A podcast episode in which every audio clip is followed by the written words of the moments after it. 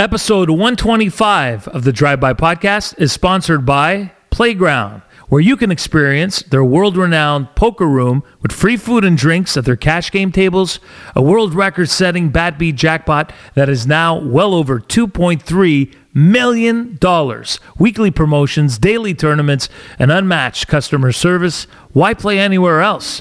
Located just over the Mercier Bridge, only minutes from downtown Montreal. Playground.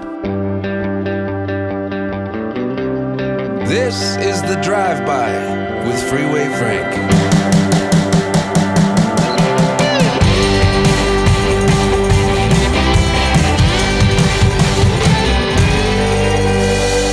The Drive By Podcast, brought to you by Own Space. Episode 125 of the Drive By Podcast, and the man is finally here. Marinaro! My friend, thank you for being on the podcast. You're welcome. Thank Tony, you for having me. what took so long? Um, by the way, I'm super pumped. I've Yeah. had many different people on here. We're friends. Yeah. We've done this many times, sitting down, Yeah. maybe having a bite to eat, having a cannoli, whatever, but we never sat down in the industry Yeah. to have a chat. I'm pretty pumped about it. And we were in the same building, and Lord knows we would have liked to have done some radio together at some point. We finally get the chance. It's not radio, it's podcasting, but it's a new wave, it's a new era, and here we are. And you got into the podcasting world way before me, which I think was a fantastic move on your part. Not such a great move on my part. I took a while because of what happened, you know, in the first three years of this decade. We're not going to mention the word that starts with a C and ends in a D. So you were doing it even before you finished your, your tenure over at TSN. And I think that was an amazing move for you because Yeah. look where you are today. It actually, the way it came about was so once again, Frank, I was doing radio for about 19 and a half years uh, when all was said and done. But uh, I was about probably on year 17 when uh, a buddy of mine called me and he said, um, Come over, Sammy wants to show you something. Now, Sammy's his son. So let me just backtrack for a second here. I, I, I met this family, the Caballero family, give or take about 10 years ago. So my buddy Mike Moretto, um, good friend of mine, grew up playing soccer with Agnello. So he says to me, he says, Tony, I have a family I want to introduce you to. The boy was diagnosed with spinal muscular atrophy at a very, very young age. The family has a fundraiser every year, and I'm hoping that you can help them out, help bring some exposure to the cause, volunteer your services, do some MC stuff for them, and all that stuff. I said, Mike, no problem. My pleasure. I'd love to meet them. So I met the Cavalleros about 10 years ago. So um, Sammy, once again, was diagnosed with spinal muscular atrophy at nine months old. Uh, his parents, Daniela and Rosa, were told that Sammy was going to pass away by the age of two. Uh, today, Sammy's 22 years old. Uh, he's doing really well. He runs his own social media company, and he has for the last 10 years. He all got started. He got started probably um, with an Instagram account, which is sick highlights. Sammy's a big sports fan, so what he would do is he would be in front of his TV, watch football, watch hockey, watch basketball, and the second a highlight would come up, like a highlight reel, he would tape it, he would upload it onto Instagram, attach a bed of music, and he would almost have it before anybody else. That Instagram handle has brought him 2 million followers. So that's where it all started for Sammy. Mm-hmm. 10 years later, Sammy has over 6 million followers on Instagram. He's got a Snapchat channel. And he called me and he said, uh, he brought me, I went over to his house. He brought me downstairs. He had built a podcast studio. So Sammy's company is called Sick Media. And he says, This is my little podcast studio. And I'd love for you to host the Sick podcast. And um, so I was busy, to be honest. I'm working radio, three hour show. I'm working TV every now and then. My boys are very involved in Soccer. soccer. I'm driving them around everywhere. My wife's got a business that she owns with her sister. We're pretty busy, but how do you say no to Sammy? I saw the look on Sammy's face when he talked to me about the project, how he was smiling, how he was glowing. And so I'm like, all right, this has to happen. So I went into the station and I talked to my boss and I said, um, podcast, Sammy, explain the story, and this is what I'd like to do. And um, that's how I got started. Well, let's get right to it. Yeah. Did, did you feel like you were met with any kind of resistance when you mentioned podcasts, considering you were working in radio right away? Or were, did they welcome the fact that you were exploring new avenues? Yeah. Probably not, right? They, No, I, I would they, uh, imagine, uh, having worked in that building, Yeah. they probably were a little bit concerned about you doing that, right? Yeah, no, I didn't get the green light initially, but I I know others were doing something in terms of a second job in some way, shape, or form.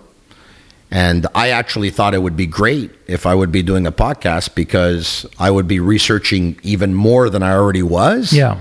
And so I wouldn't be taking away my focus from my job to focus on something else. I'd actually be, you know, um, reinforcing what I was doing. I'd, I'd, I'd do more research. I thought it would be better. And so, yeah, I didn't get the green light initially. So I uh, went home and I thought about it. And I'm like, how do I say no to Sammy? And a couple of days later, I Did it anyway. went into the office and I said, uh, look, here's the deal. Uh, others are doing this, that, and whatever. And uh, I'm going to do it. So I did it. And there's one thing about you, Tony. We're friends, so we know each other, you know, from a more intimate friendship basis. Tony FaceTimes me, sends me messages, loves to share a lot of what's going on in his life, and likewise I do as well. And we have a connection because we worked in radio many years, our background being Yeah. Italian. And you're a hard worker. And I've always considered myself somebody that, you know, picked up, left, went across the country, worked hard to get to the point I was before I lost my gig. One thing that I loved about you from the start is, and I hope this doesn't sound tacky, but Yeah. when I'd listen to you or see you, and I remember watching you when I was still living in Calgary Yeah. on LDS, on 110%, I said, I think the first television show was L'Attaque à Cinq L'Attaque à 5, which is in a French, fantastic which was right after Sans Sans Esposa. And I remember watching, and I didn't know you from a, a hole in the wall. I was Yeah. living in Calgary with my Albertan girlfriend at the time, which became my wife, Stephanie. Yeah. And I was like, I love this guy. And the thing about you is you could tell you always had it in the desire to work in the business was always there. You had it in your eyes. You still have it right now. And you work hard. Things come to you, good things come to you because you're a hard worker. And there's a lot of people in this industry that might take that for granted and just assume they turn on a microphone, Yeah. "Nah, I'll put it I'll pull it off, right? Yeah. I've done this for so long. Not you. That's what Tony Marinaro is about. Hard work Yeah. and getting the scoops and being better than he was the last podcast or the last show. So I, look, I appreciate that, and I'll I'll tackle that in a second. But I do want to start by uh, by sending you some flowers your way as well, because you know you worked all over the country, and as much as everything you said I believe is true, and I know is true about me, and I thank you. That's something that I wasn't willing to do. I got lucky.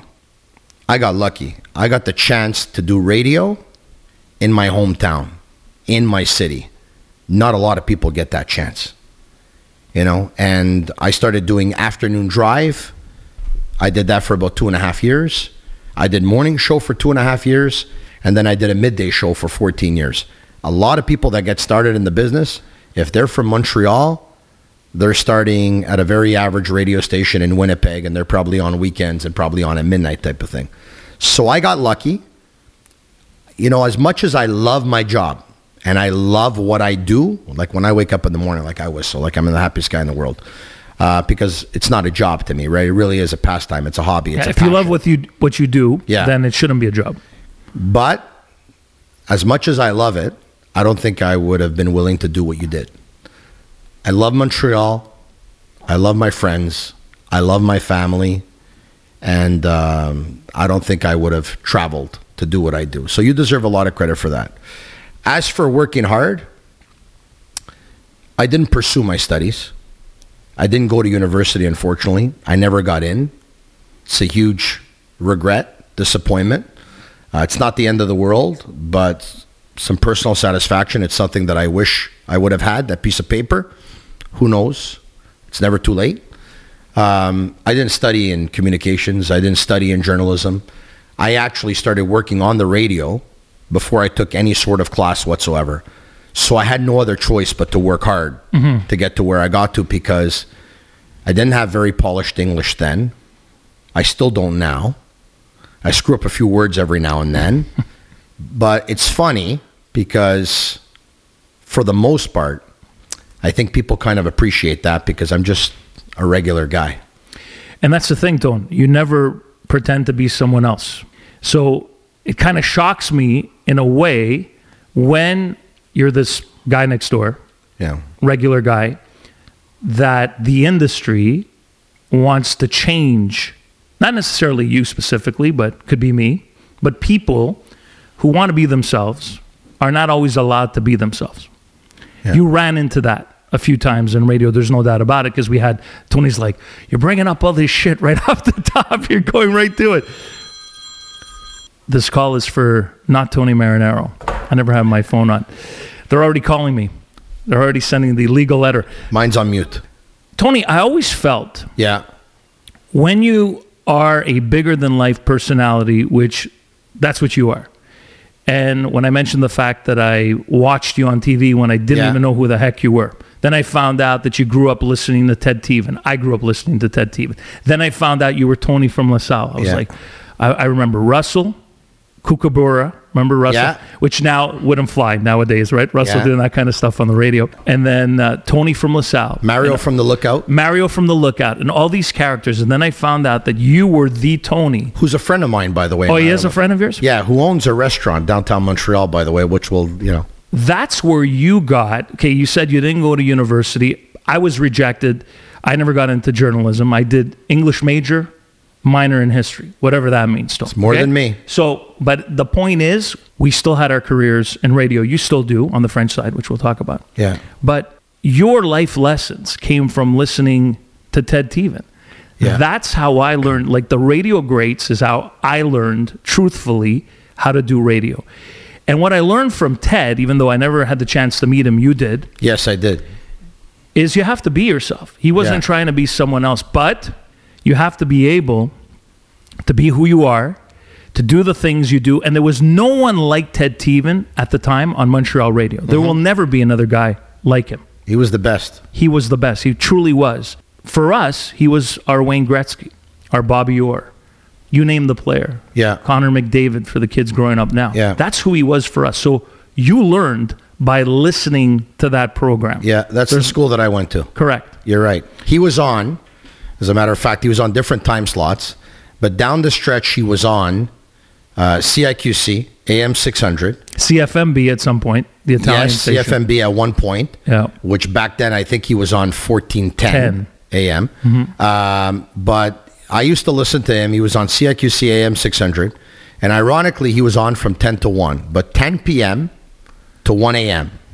And for the last 14 years of radio, I did 10 a.m.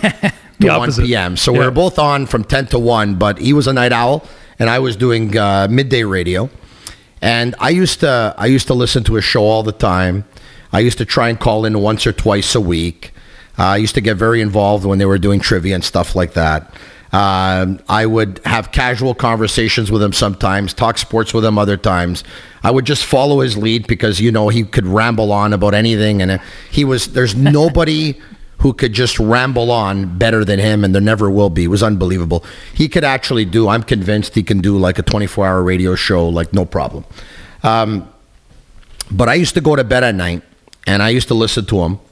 Sony Walkman, the yellow one, the one that used to clip Oh, yeah. there with those uh, yellow headphones that would go uh, inside the ears. You know them I had the silver one. and uh, and uh, I used to listen to him all the time, and I Yeah. love the guy. And it was, look, when I was a kid, I used to play soccer. I was decent. I would have loved to have been a soccer player, but I knew I didn't have what it took. So for me, the next best thing, if I can't play sports, is going to be talking about sports. And really, we were blessed because I used to listen to Mitch Melnick growing up, who was great. Mitch Garber had a show on weekends. He was great. I liked him a lot. And I absolutely loved Ted Tevan. So we were blessed. We had a lot of good people. He inspired me. And one night when I was in bed, it was probably 12:56 a.m. or so, and he goes out of his show, I think with Neil Diamond. Shirley Temple. Yeah, night. yeah. And uh, he says, before I break away, to Tony from LaSalle, you got the goods to be in this business. And I was actually taping it at the time because I used to do stuff like this. I used to tape with my cassette. I used to tape a lot of his shows, and I would go back and listen to them and listen to them and listen to them. And I kept listening to that over and over and over again. And I knew then and there that that's what I wanted to do. And I said, if this guy can give me a shutout and tell me that he thinks, if Ted Tevan thinks that I have the goods to be in this business, well, I don't care whatever anyone else thinks because yeah, I was I was met with a lot of, yeah, yeah, you're good, and you called in, you're funny, but I mean, This is radio. this is and it's not Yeah. going to happen, you know. And Right. you know, my parents would say, uh, Tony, it's not going to happen, Yeah. right? I mean, they love me, but it was like. Tony, it's Yeah. not going to happen, Right. right? You're an Italian from LaSalle. It doesn't happen to people like us. It's not happening. That's right? the exact line. Yeah. You're Italian from Montreal North. Yeah, yeah. yeah. So that was, in a way, okay. Our parents, innocent from the old country. Yeah. They don't mean any harm by saying that because No. they wanted you to have a job, job, right? For but, sure. But it was painful to hear them say that because Yeah. like, they're they're basically telling you you're not going to make it, Tony. Yeah. I was, uh, everything fell into place for me. So just to put things in context, I have a friend of mine, Pino Azaro. He was the first general manager in the history of the Montreal Impact. As a matter of fact, uh, he was the general manager on the team that won the championship back in 1994. The first year of the Impact was 1993. He's a family friend. Pino dabbled in a few different industries. He had a sports store at one point. Uh, uh, he worked here, there, and everywhere, but an avid sports fan. And at one point, he got a gig where he had a sports radio show on CFMB um, Sunday nights from midnight to 2 in the morning. Pino knew I had a passion for this stuff and asked me if I could help out, if I could intern. So he got me doing the sports updates, he got, he got me doing research work, and that's how I started.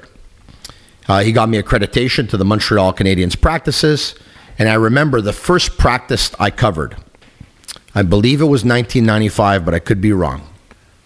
I go to the Montreal Forum, and there's some talk that after practice, Kirk Muller's gone upstairs uh, to Serge Savard's office, and they're talking.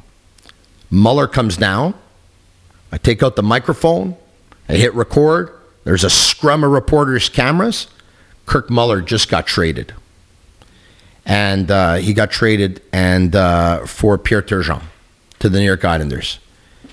And Muller is in tears. I'm a pretty sensitive guy. I left that day. I'm like, I don't know if I can do this. Like, if this is what reporting is, and this is what sports covering sports is, like, I was like, a, I was very, very emotional the rest of the day. But anyway, that's how I got my feet wet. Years later, and years later, fast forward now, uh, seven years later, I go to a golf tournament, and I meet Wayne Buse. Wayne Buse used to be the sales manager at CHOM FM. So anyway, he's talking hockey with a few friends there. I'm talking hockey with a few friends. He hears me and he says, I recognize this voice. Are you Tony from LaSalle? And I said, Yeah, that's me. So anyway, we started talking hockey and he invites me to be part of this big hockey pool that he organizes. So I said, Sure, I'd love to be there. So anyway, that year he invites me to his hockey pool, regular season pool, 20 guys. Uh, I win the pool of course you do. get to the playoffs. I wouldn't win them today. I'm not as good as I used Yeah. to be. Get to the playoffs. He invites me back. I win the pool. So now I've caught his attention a little bit. So I'm working in a completely different industry. I'm working for um, uh, a company that makes access cards for hotels, for um, hotel locks, basically, right?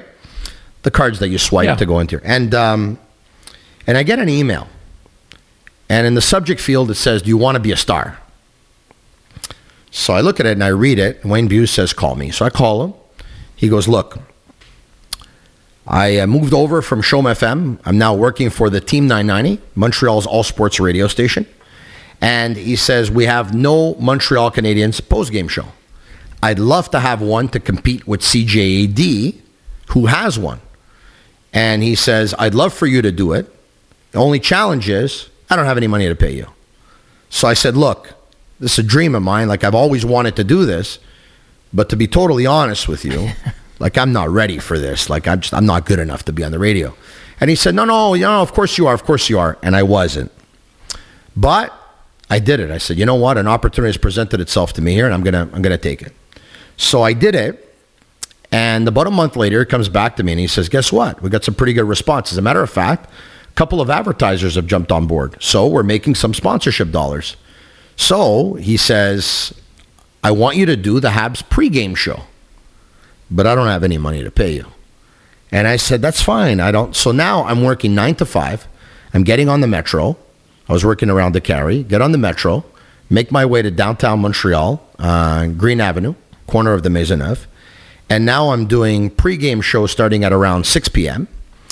I'm watching the game. If it's at the, the Bell Center, I'm going to the Bell Center. And then I'm coming back to the studio after the second period. And if it's not at the Bell Center, if it's on TV, I'm watching it on TV. Then I'm going on after the game. And then I'm doing the post-game show. So now I'm I, like I leave for work at about 7:30 in the morning and I'm getting home almost at 1 a.m. So now my mother's calling me because our mothers love to check up on us.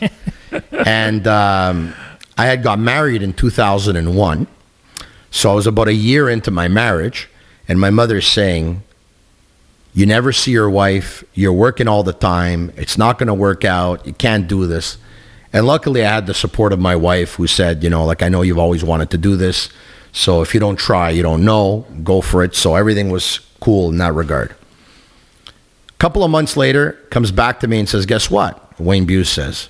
He says, "With the advertising dollars that came in for the post-game show, and the advertising dollars that came in for the pre-game show from September to the month of December, preseason all the way to just after Christmas, he says, I think we have enough budget to now open up an afternoon drive on the radio station because at the time there was just a morning show with Mitch Melnick, and the rest of the day they were playing some sports radio station out of the states. So it was only one local show.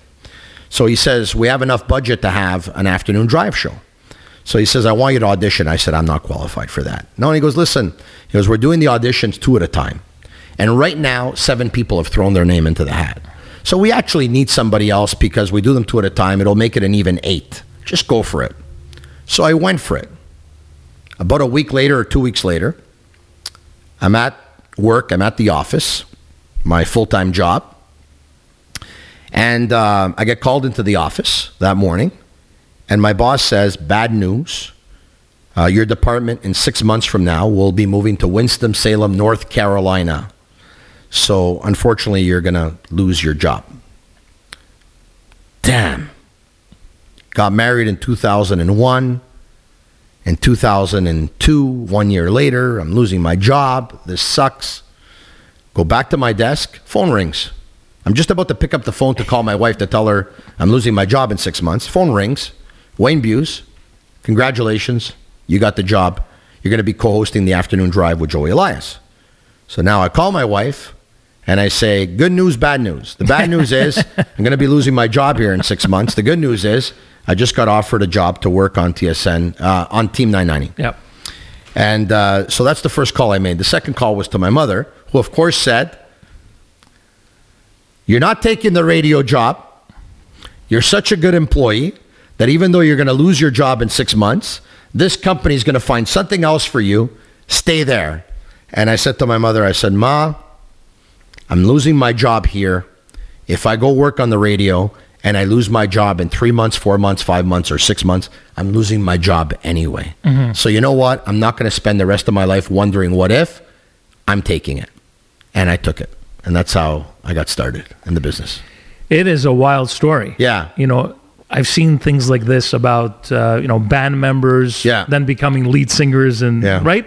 And uh, rock stars, stuff like that. I got a It's- wilder it's, story, It's by a the way. radio star story. I got a wilder story. Go ahead. Okay. Tony, I love this because So- most of the time I have to talk. Yeah, yeah. you could talk. So, so first year, I'm not very good at what I do.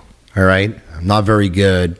They're actually writing articles about me in the paper, uh, in our English Sports Daily, which now I get along with everyone there. But first couple of months in was this guy's not very good. He's brutal, broken English, all that stuff. They got to get rid of him.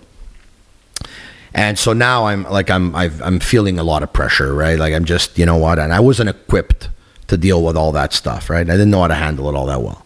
I was losing sleep. I was going crazy, and um, I get called into the office one day. Get called into the office, and uh, in the office is Wayne Buse, who's once again the sales manager and Lee Hamilton, The who GM. was the general manager. So Lee Hamilton says, "Listen, the ratings came out, not very happy. I thought you would have been better than this. I thought you would have progressed more, and uh, something's something's got to give here." So instead of getting rid of me right away, they said, We're going to give you a month to turn it around. But on this day, we're meeting back in this office. We're going to check back and we're going to see if we've made any progress. If we haven't, well, then that's it.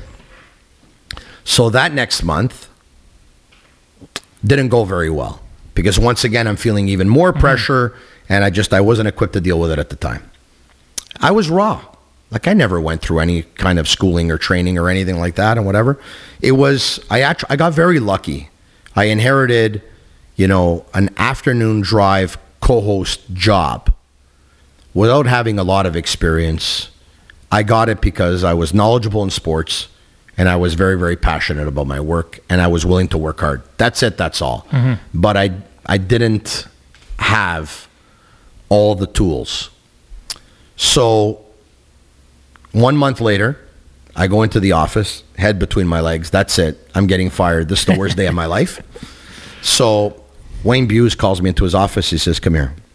So I go in and he says, All right, so we're supposed to meet this morning at whatever time it was. I don't remember.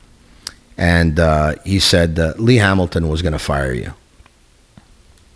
He died four hours ago. I'm like, What? And he's like, Yeah, he had terminal cancer. And he says, I didn't even know about it myself. He goes, I just found out. I just spoke to his wife. So uh, I'm like, Damn. And he's like, Well, he says, You know what? I I believe in you. I think you're going to be a star. So, you know what? Go out there and prove me right. And so I was able to hold on to my job. And then probably a couple of months later, I took a radio and television course downtown. It was a six month certificate course. Was course. that the Robert Viro It was. school? That was Yeah. the. I went there with your buddy uh, Vito V? Vito V. Yeah. Vito Shangula. But you look, you did it though. You went there and, you I- wanted to learn. I went know? there. Yeah, I was doing that. Uh, I took a couple of. Uh, I took a hockey GM and scouting certificate course. Uh, that helped me too. And then with time, of course, I was able to build my network of contacts. I was able to. But the big thing for me, the turning point for me, was one day I just went in and I decided to be myself because believe me believe me I was trying to be somebody else. I was trying to be this polished broadcaster. I was trying to sound like some kind of scholar or professor. That's not me. One day when they say, "You know what? Just be yourself." I went in and I was myself and that was it. I was different from the rest and I just went with that and it worked. And once again, two and a half years of afternoon drive, then two and a half years of morning show. And then Wayne Buse brings me out for lunch. He says, I'm going to give you your own show. You're going to do the midday show between 10 and 12, and it's going to be your show, and you're going to host it, and you're going to be the guy. And he says, it's a really tough slot because the expectations are very, very low. There's not a lot of cars on the road at 10 o'clock in the morning. The majority of the cars are on the road, of course, at 7 a.m., at 8 a.m., at 4 p.m., at 5 p.m., either morning or drive home. But he says it's a really tough slot. It's great for your personal life because you'll be home by like 1.30 in the afternoon. Um, but if there's someone here who can make something out of nothing, I think it's you and uh, go for it. And I did that slot for 14 years, and I loved it. I loved it. And you were fantastic at it. Thank you. As a radio guy myself, if you've worked long enough in this business, you know you can take the guy or girl out of radio, but you can't take radio out of the guy or girl. I love Ra- radio. Radio is it's a special medium, and it was massive. And I don't think you were done with working in English Montreal radio. I don't want you to get emotional, but Yeah. I get emotional because I went through something similar. So Yeah. know, we, we have a lot in common because of that. You weren't done working at, at TSN. In a perfect world, you would still be there. There's no doubt in my mind. In a perfect world, I would still be there. Yes. You had the podcast. You started that several years, about three years now, Give or take three give or years take ago. three years before. So you had that to fall back on. Given the fact that radio is going where radio is going, it's not going up. Let's be honest. Yeah. It's going Yeah. downward. I still wish them a very long life. And so do I, because it's something that was my livelihood for Yeah. three decades. Yeah. So, you know, and radio is different. Radio's special. I think we need radio radio. is- yeah. And I have friends that work there, so I don't want to see anybody out of a job. You know? Correct. So you don't want the people that you respect the most, former colleagues, friends of yours, to feel like to feel bad about the fact, but you know they should realize where they are and where this is headed. Yeah. You are preparing yourself with the podcast to have something to fall back on. A hundred percent. There's no doubt in my mind. But that's not the the first reason why. But that's not the first reason why. Yeah. But you weren't done working there. no. Out of all your years there, Yeah. from what I remember, because I was a big listener, not only a friend of yours, but I used to listen to you daily, Yeah. literally come off the air and then have our meeting. And then I was excited to get into the car. Imagine another Yeah. radio guy excited to get into the car as a huge Montreal Canadiens fan, as we became friends later. Being Italian, we shared a lot in common, and I wanted to hear how Yeah. you executed your show, and you did a fantastic job doing that show. No one could replace Tony Marinaro. No one should try to replace Tony Marinaro. Like you said, you learned from Ted Tevan, Yeah. but you didn't want to be Ted Tevan. No. You wanted to be yourself, but it took you a while to Yeah. realize that, to figure yeah. that out. Yeah. So you're there. I would imagine the first so many years, happy times, everything is great. When did it hit you?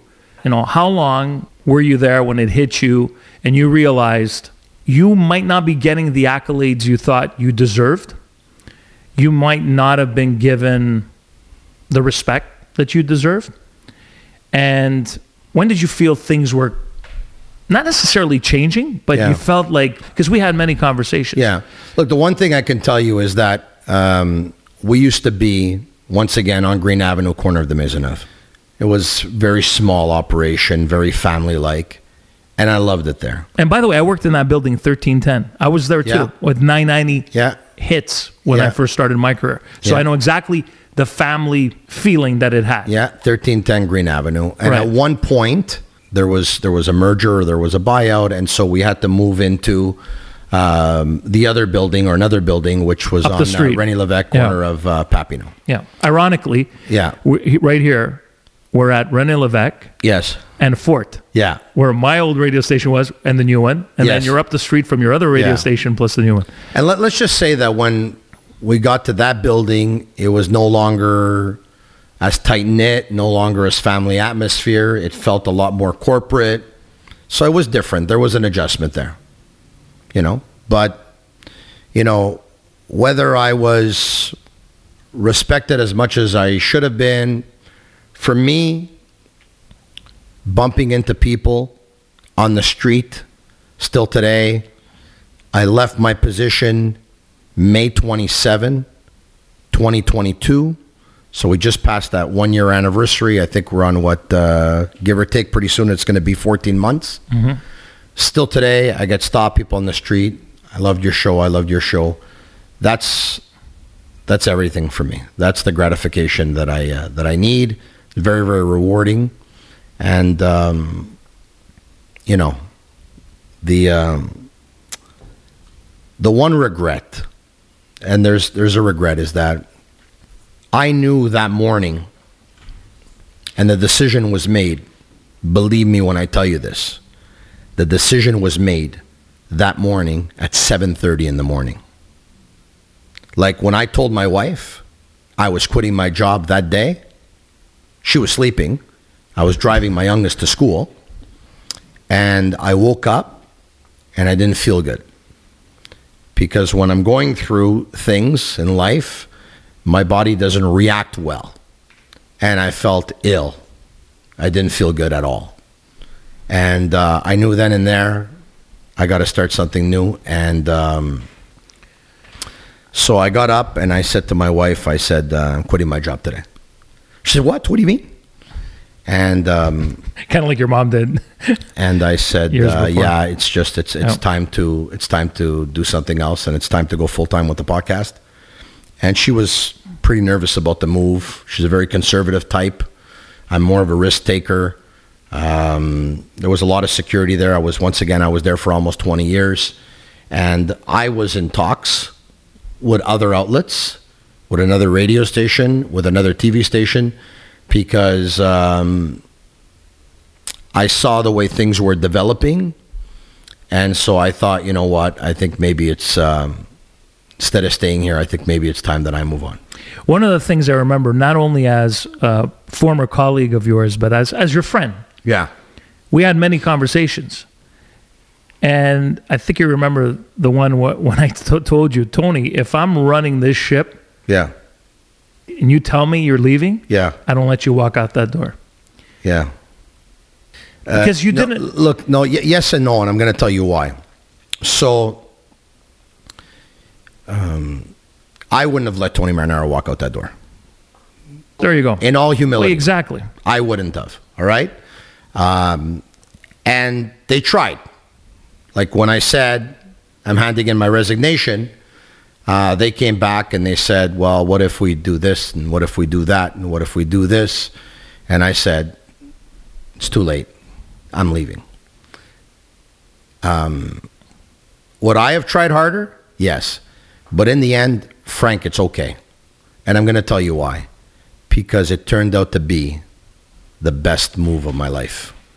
It really did. Do I love radio? Yes. Do I miss radio? Yes. Do sometimes I wake up in the morning the day after the draft and feel like going on, or the day after a trade and feel like going on, and you know, da da da da da da. Da da da da da da da. Da da da da da da. Da na na. Da na. Oh, man. Bleu. Blanc. Blanc. Rouge. So, do I get that itch? yes.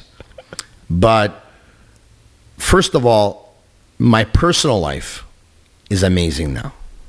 Instead of doing a three hour radio show and I got to be there like two hours before and I got to prep like two or three hours before the night before and stuff like that, I'm working radio right now as a collaborator on BPM Sports.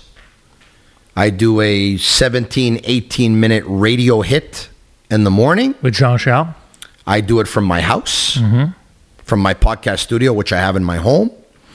I do a 15 minute television hit on TVA Sports at 5:30 at night, Monday to Thursday.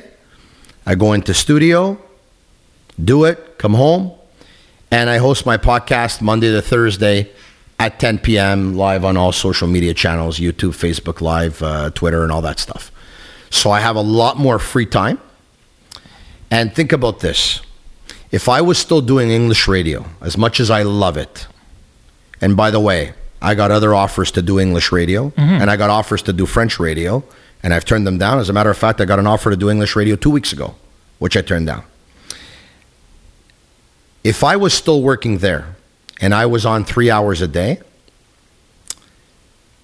my podcast wouldn't have the same success because people already heard me three hours a day and they're probably like, yeah, you know what? Uh, you know, I've already heard him for three hours today and stuff like that. Now, if you want to hear Tony Marinaro in English, the only place you can hear him is the Sick Podcast.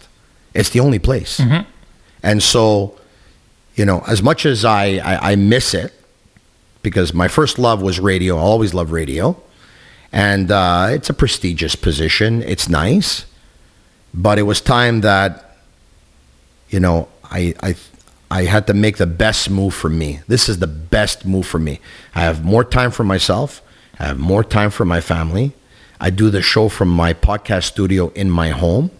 I don't have to drive. I don't have to be in traffic. I don't have to risk an accident. I don't have to pay gas, uh, for, pay for gas. And What I a don't, sweet deal. I don't, I don't lose any time.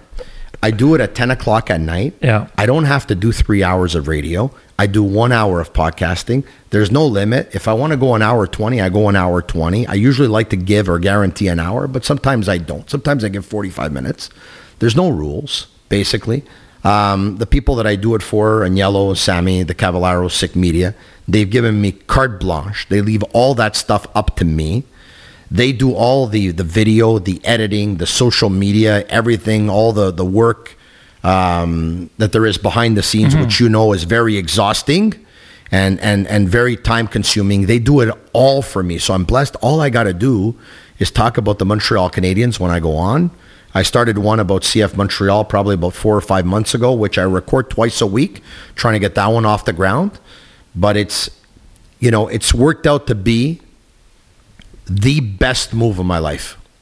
So, based on what you just said, all your English fans, if they haven't heard it before, now have the explanation as to why you ended up leaving, where you went, why you went there.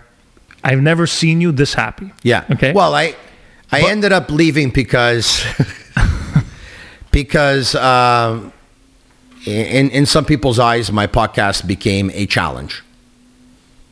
I didn't know what the challenge was.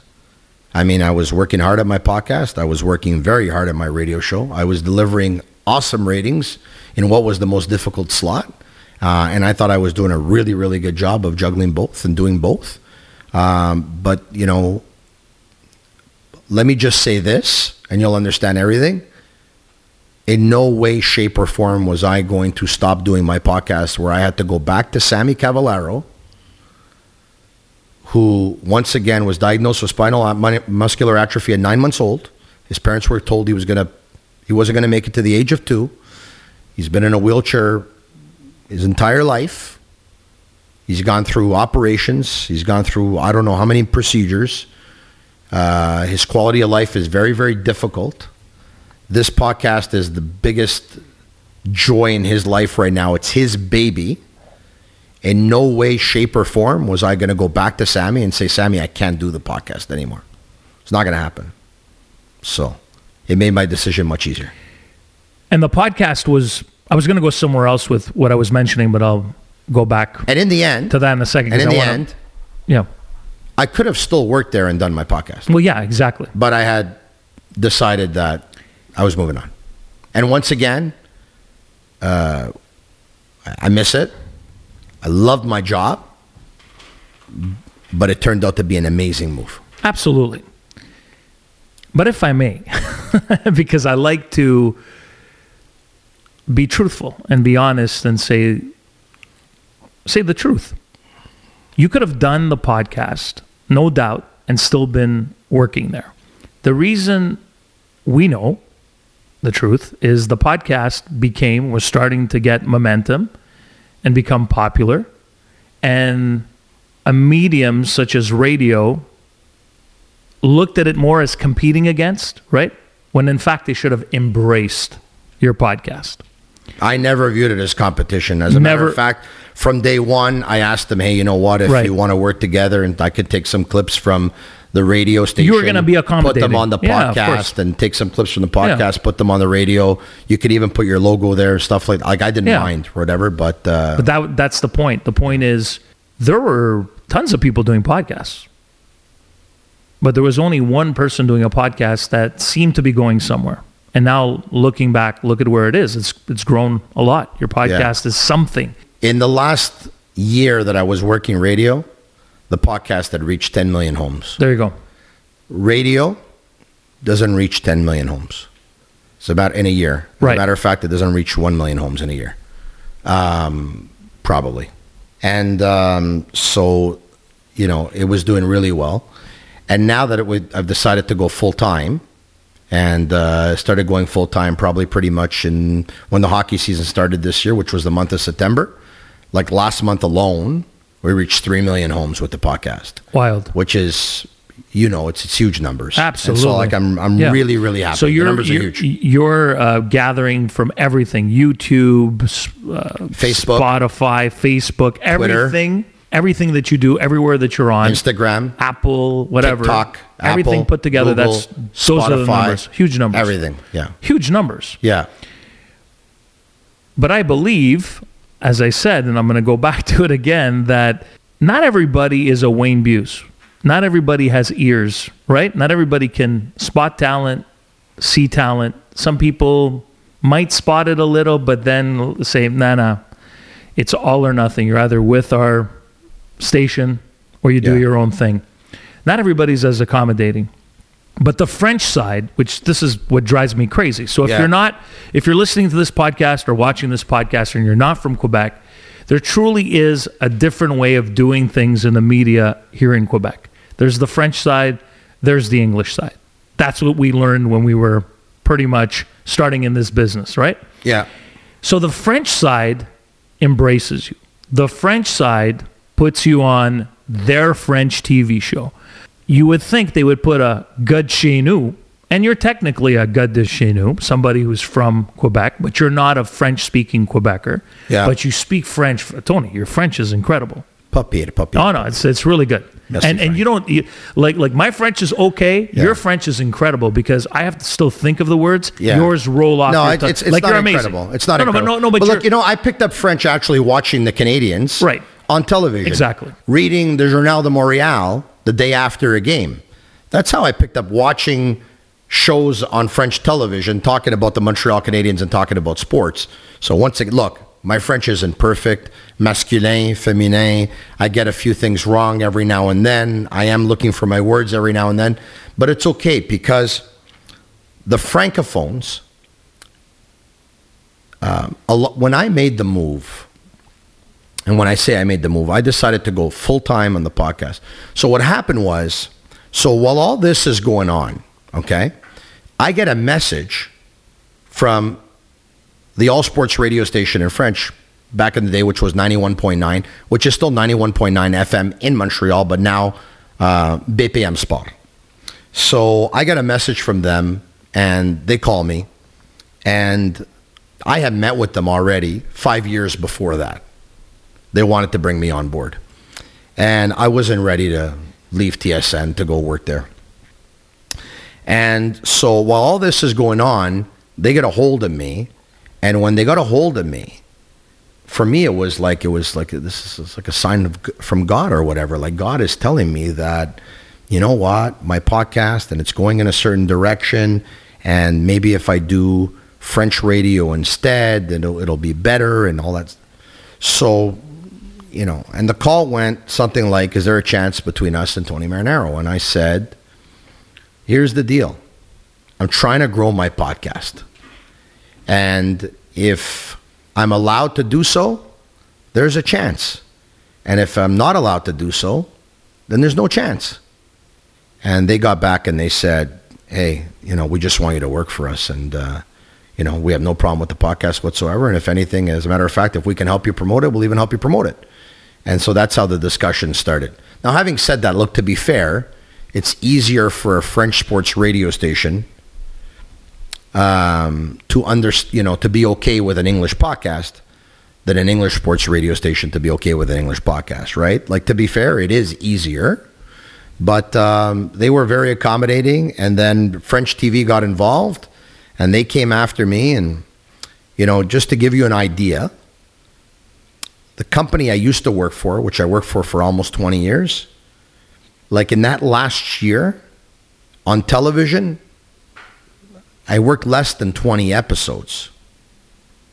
Less than 20. I don't know how many, but it was less than 20. The television station that I went to work for now, they gave me 140 episodes this past year. I couldn't say no. Wild. I couldn't say no. You know, I couldn't say no. I got a I got a I got a call from um I got a call offering me a spot on English radio a couple of weeks ago. And uh, this radio station wanted to bring back the Montreal Forum in a shortened form, one hour, do it from home. And um, and I refused. I refuse because I'm not going backwards. I'm not looking back. I'm, I'm moving forward. I, I made Sammy a promise with this podcast. Uh, he has certain objectives that he wants to realize. By the way, he's got 12 podcasts now in North America. I host two of them out of Montreal. The rest are in Toronto, they're in Detroit, they're in Arizona, they're in New York, they're in Los Angeles, they're in uh, they're in uh, t- t- t- t- Tennessee, they're in uh, they're in Pittsburgh, they're in Chicago, and I'm probably missing one or two. Uh, but uh, he's got 12 of them. Mm-hmm. And uh, I made him a promise. He's got certain goals and objectives. So do I. We haven't hit them yet. So, we're, you know, it's going to be a fun ride. His story is an incredible one, and the It's fact that it's incredible story. expanding all across North America, and that you were part of the first first Yeah. sick podcast from the start, and how it all comes together. I know. I remember going to have your your father, your priest, say a prayer for Yeah. for the Montreal Canadiens Yeah. in your neighborhood in LaSalle. Yeah. So I know you're a religious guy. When when you look at this, Yeah. how every it just seems like I don't want to be. I know it breaks my mom's heart every time I say this. I'm not that religious, but I respect where I come from, the traditions, and I follow everything. I hope there is, right? Yeah. But I'm not sure. Yeah. As somebody who is religious, because I know you are, do you see this as all these pieces coming together? Because if it wasn't part of a bigger plan, Yeah. I'm sure you'd be like, it just this doesn't make sense. It's just like I get off the f- uh, the phone, I lose my job. There's another job. There's another offer. I come here. Everything Yeah. seems to fall into place for you. But it didn't right off the top. No, But it once it didn't. once it gained momentum in your career, everything seems to have led you where you are today, being this successful broadcaster. Frank, I really believe good things happen to good people. And I'm not perfect. And I have my faults. Oh, we all do. As a matter of fact, my wife says I have anger management and that maybe I, I should see somebody. Wait, wait. But- you have anger management issues? I've never seen it. I've Yeah. seen many colors of Tony Marinaro. Maybe I never made you mad. I don't know. But I, um, you know, like I know I'm a good person. Um, and uh, I know I'll do anything for anybody. I try and make people happy. Uh, I know where I came from. Uh, I know I work hard. Uh, I work very, very hard. And um, once again, it's just it's. I have been lucky too, like I've I've been lucky too. But once again, someone up there is is watching over me and uh, and and guiding me every step of the way. It's it's it's it's good. It's good. Look, you you said before, like you know, you're a guy who has scoops.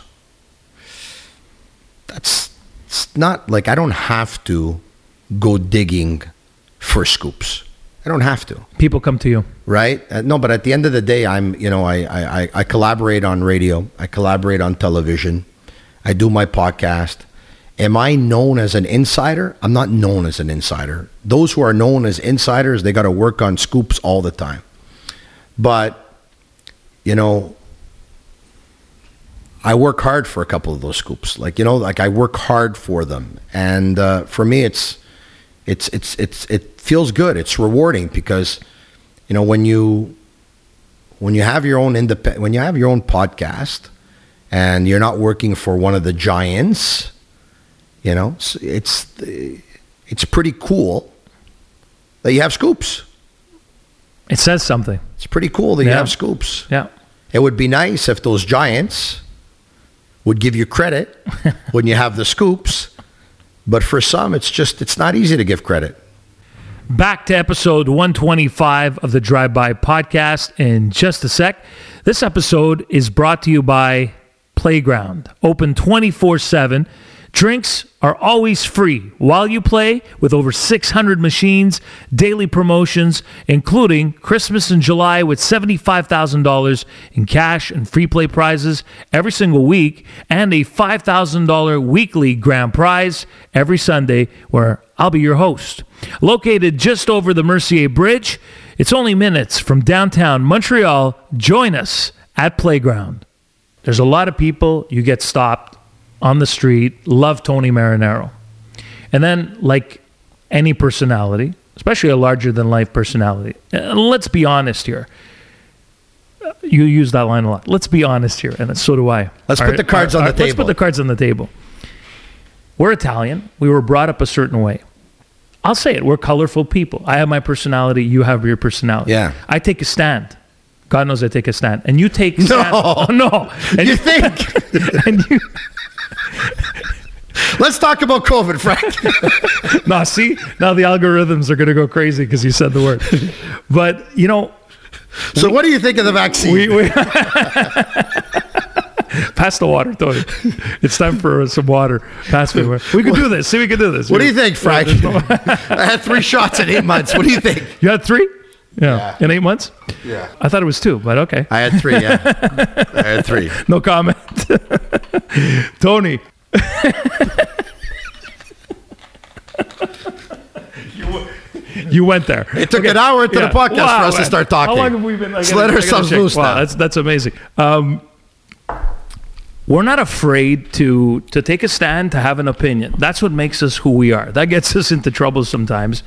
and and you know, okay, for me it was going that route Yeah, and on my podcast and on my Instagrams, my Instagram lives, which you used to watch, it was a, it was a weird time. Okay, and uh, I had to be true to myself. Listening to you speak on this podcast only reconfirmed in my mind that everything that I did was the right thing to do. I have no regrets as well because you have to be true to yourself. So you're very much the same way as a sports broadcaster in Montreal. And uh, one that everybody knows in hockey, pretty much, if you're a hockey fan, you should know who Tony Marinaro is. You're one of the best when it comes to hockey and sports broadcasting. And I'm not just saying that, I don't have to blow smoke. thank you. You're special. And I, and I and I've said this to many people.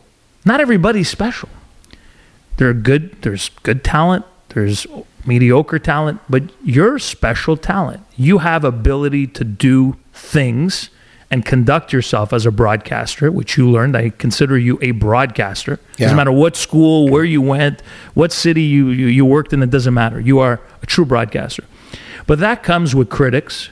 Critics could be also disguised as colleagues. You know, it's people who listen to you. Not everybody likes Tony Marinaro. No, that's a fact. How do you deal with that? What, and I want to know Yeah. what hurts you the most because you try. You know, we say we're all tough. We have Yeah. this bravado. Oh, yeah, you know what? I don't let it affect me. But we've had these conversations. Yeah, no, no. Listen, for sure it affects It hurts. me. Nobody likes people not liking them. Like you, you cannot like that. Never. It's it's it, it hurts, right? In an ideal world, I'd love for everyone to love Tony Marinaro. It's just Tony Marinaro is so opinionated. He'll give an opinion on everything. That's the kind of radio, that's the kind of television, and that's the kind of podcasting I believe in. If you want me to say, yeah, well, I think this, but on the other hand, I actually see the other side and I think that, that's not me. There's no other side here. I'll tell you what I think, how I think, how I see it, when I see it, all that stuff. That's it. When you're that opinionated, and you know what, you're, you you feel strongly about your convictions. You're going to turn off some people. Some people are going to say, This guy doesn't know what he's talking about. This guy's out to lunch. This guy's an idiot. All that stuff, right? But once again, that's the radio, that's the television, that's the podcasting that I believe in. Um, it's not easy. I mean, I get hate messages all the time. I get them in my Facebook Messenger. I get them in my Instagram Messenger. I get them by email. I get them on Twitter. I get them on Facebook. Sometimes it's people with their real name, and sometimes it's somebody that's going as anonymous. And those are really hard to take because, you know, could you imagine setting up an anonymous account? How low do you have to be as like a human? how Yeah. low do you have to go and how low do you have to be? Like really? Like it takes a really bad person to set up a fake account and to message someone telling them they suck. Now look i'm not the best broadcaster ever. I'm not the worst broadcaster ever but i know i'm good. And you know what? Maybe i don't you know maybe it sounds arrogant to some. I'm not I'm not an arrogant guy. Confident in my ability, mm-hmm. very much. Very much. I'll go toe to toe. I'll go live and host a podcast talking about the Montreal Canadiens or CF Montreal or doing a sports podcast with anybody in the city, with anybody in the province, with anybody in the country, head to head, same time. Let's go. May the best person win. I have no problem. I'm, I'm very confident in my ability because I think it all comes with preparation. I know I work hard, so, but, you know, it's never easy when you get those hate messages. Some of them you realize it's just envy. You know, you understand that. Others, what's funny though is too is that I get stopped a lot and people say, you know what, uh, half the time I don't agree with what you say. So I, I joke back and I say, well, then half the time you're not right. What do you want to do, right? But, but so I'm going to tell you something. And I was doing this a lot more when I was doing sports radio. When I was doing sports radio, there's times where I didn't always agree with what I said to. When I was working for Wayne Buse, I would check in with him every morning before going on air, and he would say, What's the big topic today? And I would tell him. And sometimes he would say, What's your opinion on it? And I would tell him. And then sometimes he would say, You realize that everyone has that opinion, eh? And for the good of the show, 20 minutes before I would go on air, I would actually change my mind and go with a completely different opinion of the opinion that I actually believed in because I thought it would be better for the show. Now, don't get me wrong. If if I had zero belief in something, I would never change my mind right before a show, right? But if it was kind of like 60% I felt one way and that's where everyone was leaning, but 40% I went I, le- I leaned the other way, I would I would change you know, I would change my opinion. I would try and do what was best for the show. Once again, in an ideal world, I wish everyone loved me. Unfortunately, it's not the case. But I do know this. I know people listen and I know people watch. And once again, I wasn't the best ever and I'm not the worst ever. But I know that when I was on at 10 a.m., I know there was people that made it an appointment. That at 10 a.m., I have to listen to what Marinaro is going to say because he's going to go on a rant. He's going to do this. He's going to do that. And I'm very, very proud of that. Very proud of that. I miss that. I miss listening to Yeah. you at that time slot. Not to say not or take away other people trying to do their best. There's a lot of your former colleagues whom I do respect and you know, they they have their own personalities, they do their their own thing, and that's cool. Everybody needs to be different. I'm happy they got an opportunity, by the way, because Lord knows they put in the time and they put in the work They're work. hardworking. There's a Yeah. lot of people in that building that really work super hard, and they understand. They understand where they are. They understand the building they're in. They understand the budgets. They get that. If this were 20 years ago in the business, 30 years in the business, it'd be completely different. Yeah. And there'd be a lot more people vying for the same type of positions. It was just a different world, right? So we're so to still be given an opportunity to do something you love and host a sports radio show. You know, I, I wish those people the best. But for me, it wasn't. You know, as I said, we we became friends after the fact. I just always really liked listening to you because you, you said it. It was an event. You know, it wasn't. It was a show. yeah. So when Tony Marinaro came on and he played Felicità or some Italian song, Senti nell'aria c'è già Big mistake la nostra canzone d'amore che va you're pretty good though. come un pensiero che sa di felicità. That's something that bothers me, by the way.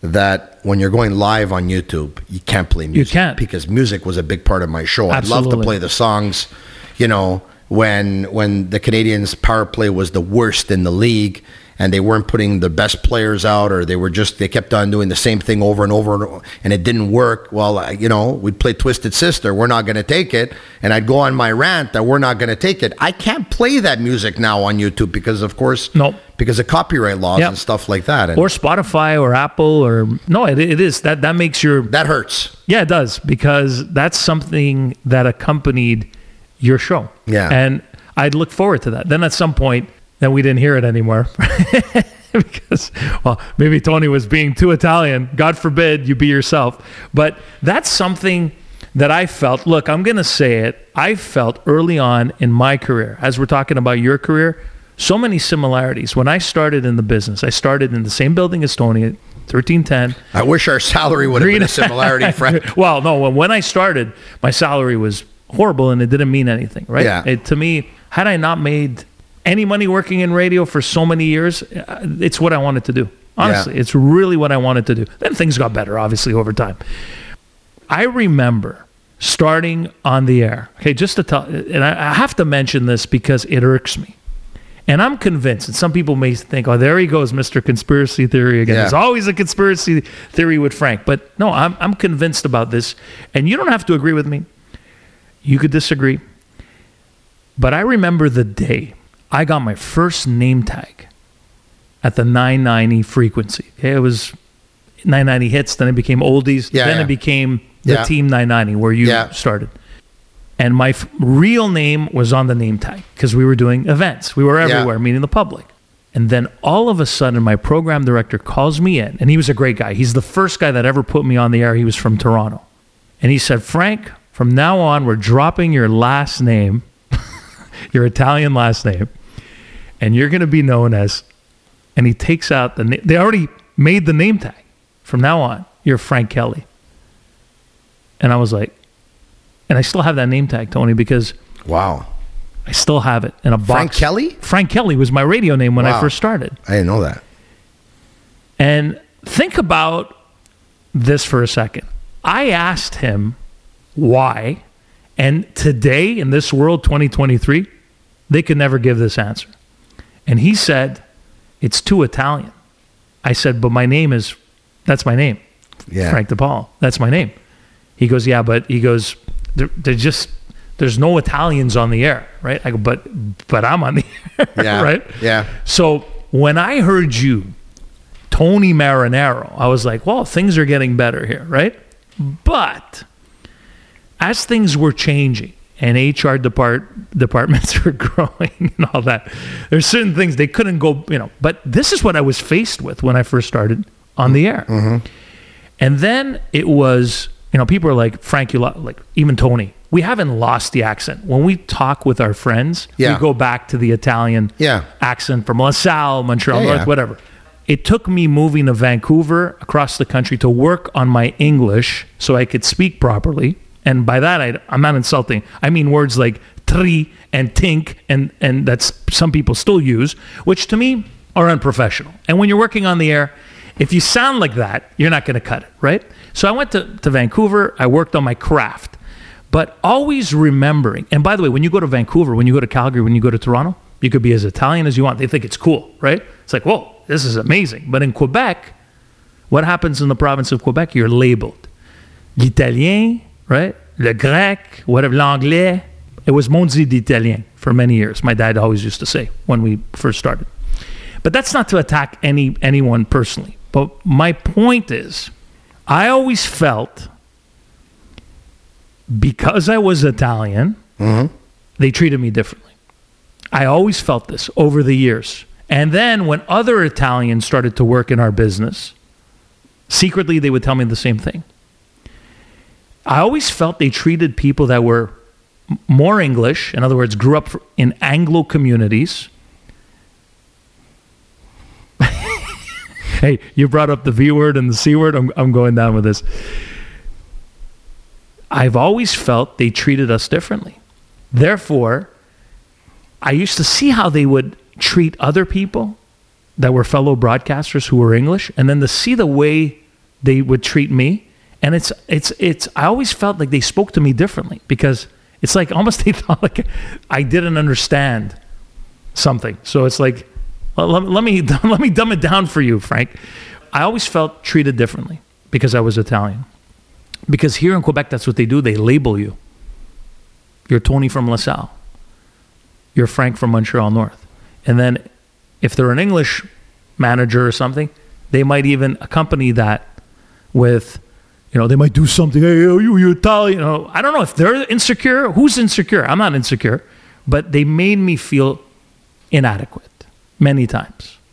Have you ever felt that any of what I just said, where you were treated Yeah. differently because you were an immigrant son and you weren't looked upon the same way as other people? And uh, What I'll tell you is, I know what I said is pretty heavy, but Yeah, yeah. this is how I feel. I honestly what- feel this What way. I'll tell you is, uh, the collaborations that I do right now for BPM Sports and for TVA Sports, uh, whether it's you know um, people at the workplace, employers, superiors, bosses, colleagues, viewers, listeners, everyone has absolutely embraced me for who I am, uh, for you know uh, the language I speak, my culture.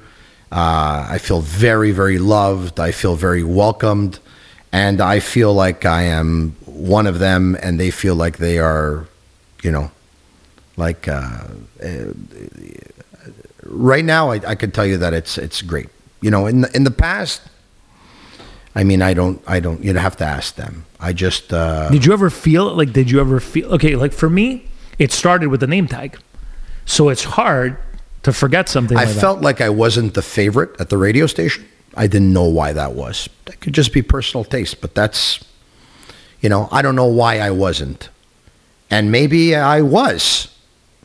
And I had the wrong feeling. But I just didn't think I was, I just didn't think I was, you know, one of the favorites. But that's okay. I mean, things happen. And today I am where I am. And I'm not looking back. I'm moving forward. Okay, so I look back a little. And look, no, it's it's You know what, Tony? It's look. something I look, that, I, that Frank. I look back to every now and then. Okay, and I'm going to tell you this. There's one thing, and I've told you a couple of times. Yeah. That I've made the greatest move I could have ever made. Okay, just I'm going to give you an example, and, and it's it really it's not to brag. Okay, but believe me when I tell you that a collaboration of 15 to 20 minutes in French is a lot more rewarding than a full time gig on the English side. of course I believe it. Okay? Yep. So you know what I'm talking about. Yeah, absolutely. Right. That's number one. The one thing though, when you say look back, I just look back on one thing because you, you can't you can't you, you know you can't change the past. No, right? So the one thing that I always look back on, which has stayed with me, is that my listeners, I had a special following and still do today. Uh, some almost call it kind of like a cult following type of thing, but the most, in my opinion, like the most loyal listeners.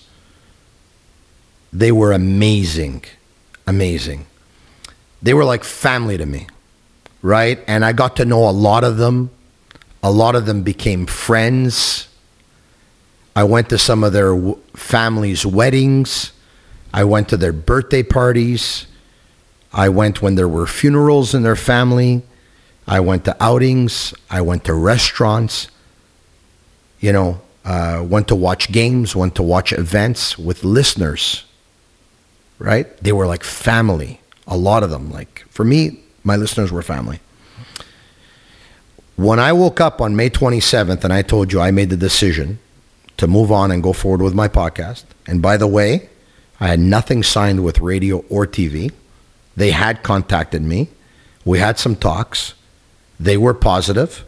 I felt good about it, but I had nothing signed. And um, it's funny because I told you, I, I told my wife that day, I said, I'm, I'm, I'm, I'm, I'm quitting the radio station today.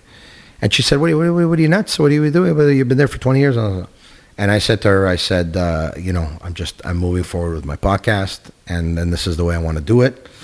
And uh, she said, well, you know, you have, you know, you, you talked to the radio station, you talked to the TV station, they haven't hired you yet.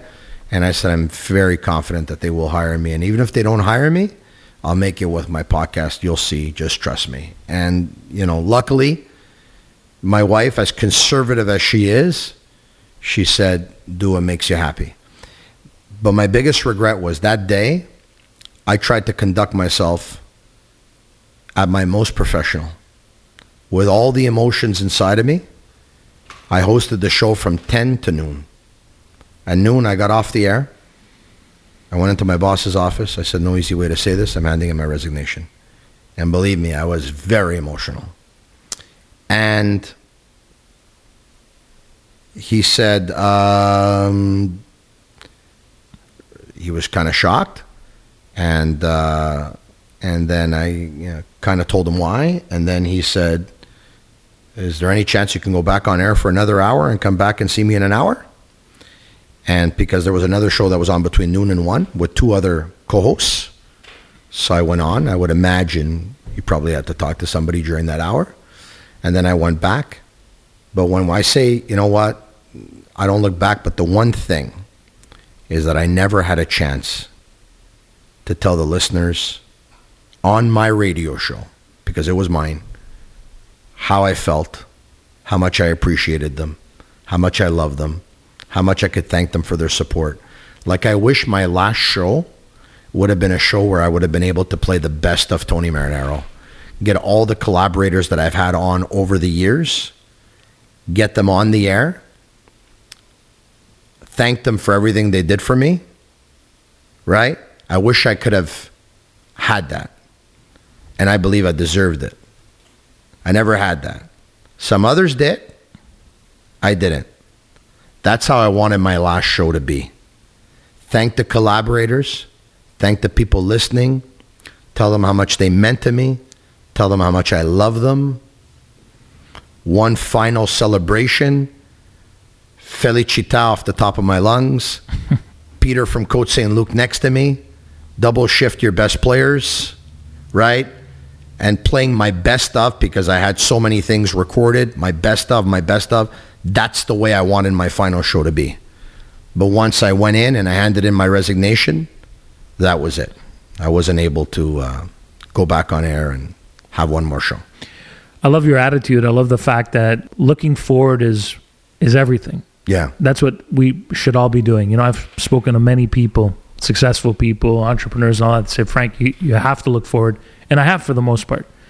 It's tough though when you encounter trauma, right? Because people hit different levels of trauma and sadness and something that means so much to you, like saying something like saying goodbye to all your listeners, right? Having not been given the chance to do that as well, it is hurtful. And that stays with you because everyone I know who's gone through it, it stays with you and it's not because you're living in the past you're obsessed with things and but the industry is an industry that you know i love radio i very much dislike the industry the radio industry yeah i don't like what it's become i never liked what it was about when i was in it and the things that i encountered and so radio is such a beautiful thing. That's what I tell people. I have nothing against radio. I have something against the industry and Yeah. how they treat people and what they've done to people and how they've trained so many managers to mistreat people. Because I've run into too many managers that are otherwise good people who didn't for whatever reason because they were Yeah. given the you know the corporate wand changed. Yeah. And, I- and and and so Yeah. that to me is and you know when you said it I joked about it it's Yeah. like oh yeah I look I try I'm I'm 2023 today yeah. this is where I am but then I start having a conversation with you and we have so much in common yeah. it's hard not to go back and say I hear you, know? Frank. Look, So- I, I I know you love radio, Frank. I love radio so much. I think of radio all. The, I love radio so much. When I, like I said, when I would wake up in the morning and I'd make my way to the radio, like I would whistle, Yep. like I'm going to talk sports. Like and and you know what? I'm going to get paid for this. It's pretty cool. I mean, I do it at cafes over uh, over an espresso like all the time. It's the same thing. You're always on- uh, on air. And um, you know, I I can't stress how much I loved doing what I did on the radio. It was a dream come true. And yes, there's days where I, I you know what, uh, I would, I would love to be able to go on for five or ten or fifteen minutes or whatever, do my rant. You know, never say never. You never like. I really doubt it. I've I've refused several radio jobs in the last 14 months. Uh, several that paid very very well because I want to give most of what I have to this podcast. I, I feel very indebted to BPM Sports Radio and to Nani uh, and to uh, TVA Sport Television uh, for the opportunity they've given me. I'm going to give I give them everything I have. I give them my best every time I go on with my collaborations. If I can help them more than I'm helping them, I, I'd, I'd, I'd love to help them. But I just I can't do anything that's very time consuming.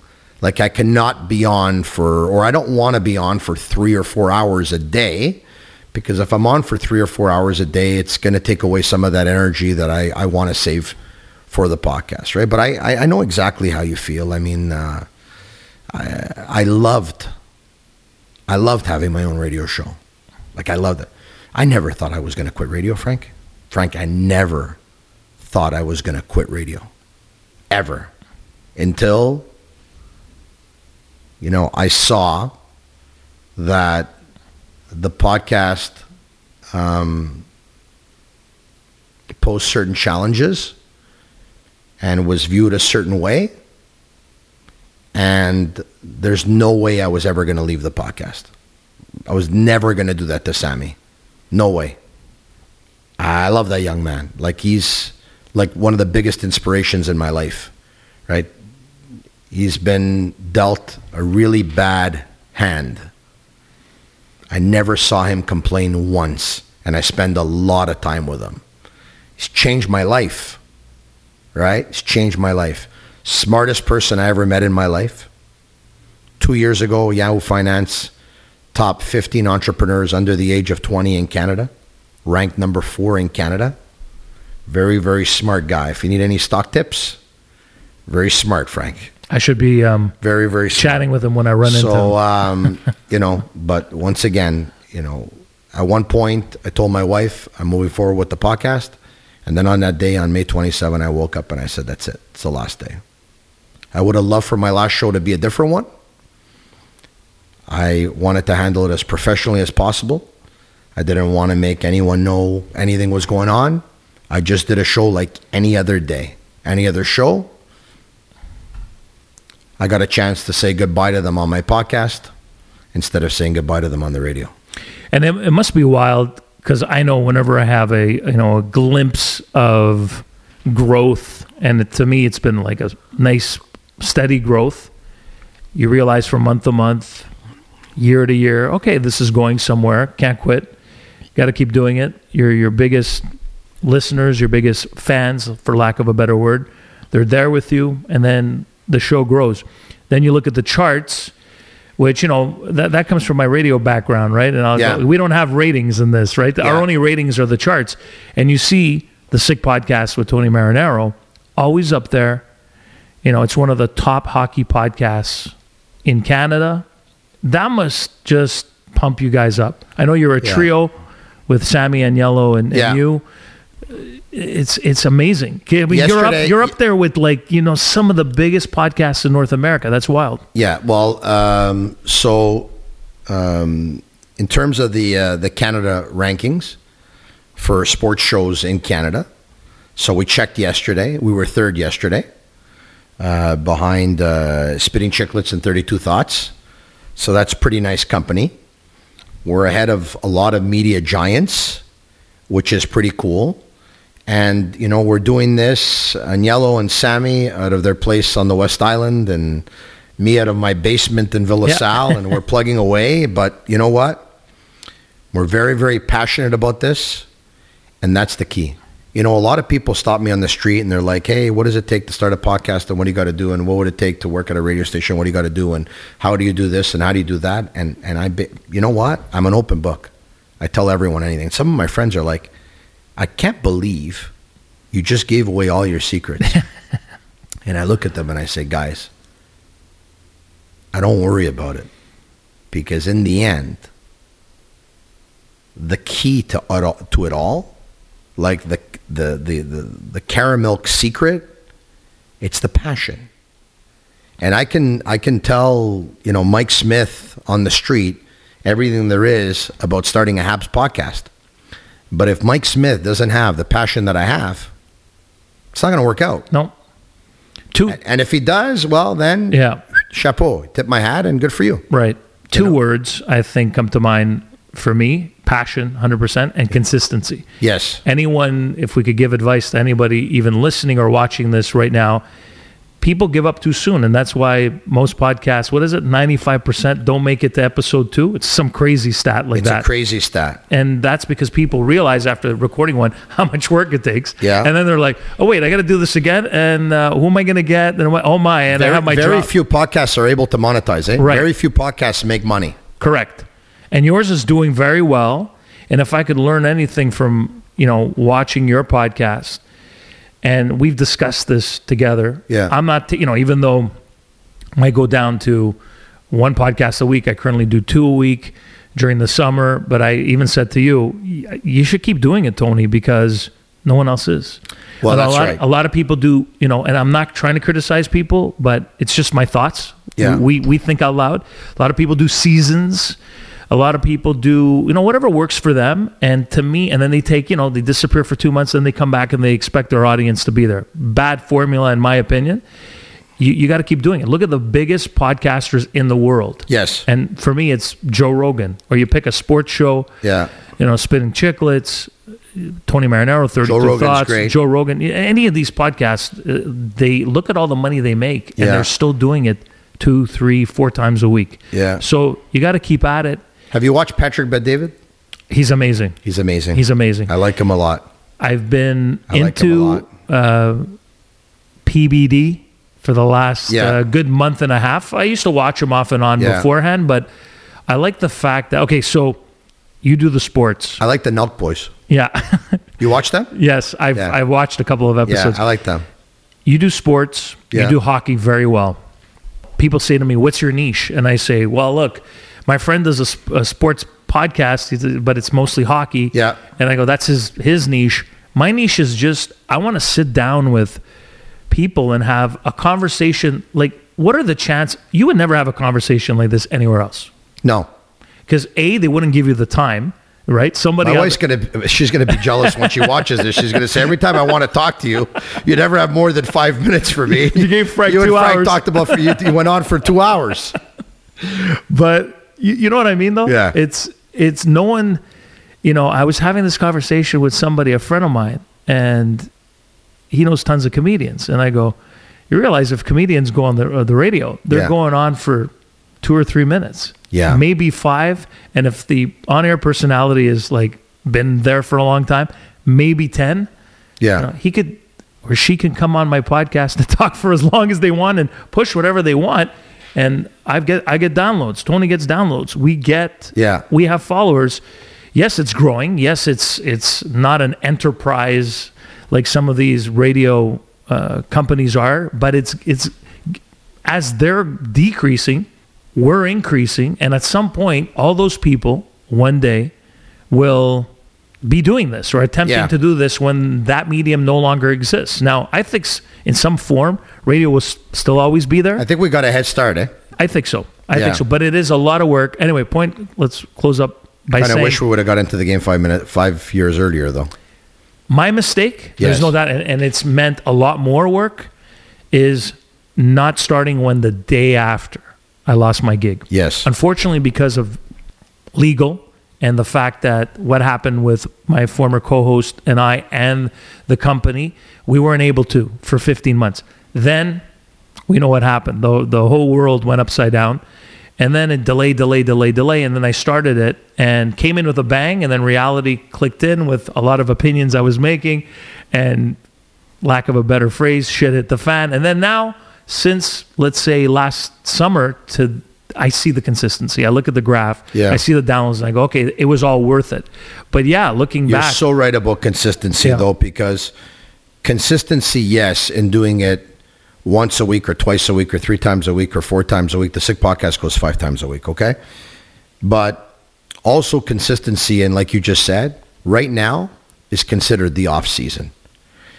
I can take off if I wanted to, yep. right? I can. As a matter of fact, most people who work in sports, they take off the month of July or the month of August, especially if you're working uh, in the French sector. You have July and August off. Um, so, you know, can I take time off? Yes. Would I want to be in Europe right now and going, you know, here and there and everywhere? Yes. But we're trying to build something with the podcast. So even though it's, you know, middle of July, we're still talking Montreal Canadiens. There's still stuff to talk about.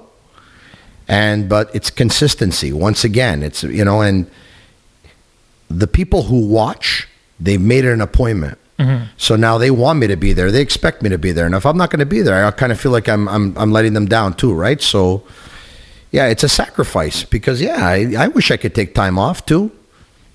But, you know, we decided to, we've decided to keep going throughout the summer. Maybe not every episode's going to be an hour. Some are going to be 45 minutes. Some are going to be 30 minutes. But we're still going to bring it to you Monday to Friday. And that's the key to the success so far of the Sick podcast. There's no doubt in my mind. And some of them are not going to be live because You might have to take some holiday. the collaborators, are not there. Well, the collaborators, you know, they might not want to be doing a podcast No. at 10 o'clock at night because they're going to invite some friends over. Right. And they're going to have a barbecue and they're going to say, Tony, well, I, I can't do it at 10 o'clock, but you know what? I can do it at 5 o'clock today. So we'll do it at 5 o'clock and we'll air it at 10. Now, Yeah. for the most part, we'd rather go live. But if we have to make an exception and pre record it, because that's the only time the collaborator can do it, we do it. Yeah. And see, the beauty of podcasting is most podcasts are not live. And so you could do them, edit them, even if you keep them in its true form and put them up, you know, upload them, whatever the case is. They're, uh, they're, you could do them anytime. What you do by doing it live, I mean, it's pretty amazing, Tony. I tune in some days and I'm on my television, and instead of watching some TV channel or Netflix, I go to your YouTube. And, you know, the other day, and it's the middle of summer, and I turned to Steph, like you turned to your wife. I'm like, there's 841 people watching. Now, some people don't grasp the concept of how huge that is. Sure, you'll get so many views after the fact. Yeah. But that there's 841 when I tuned in just the other day watching Tony live.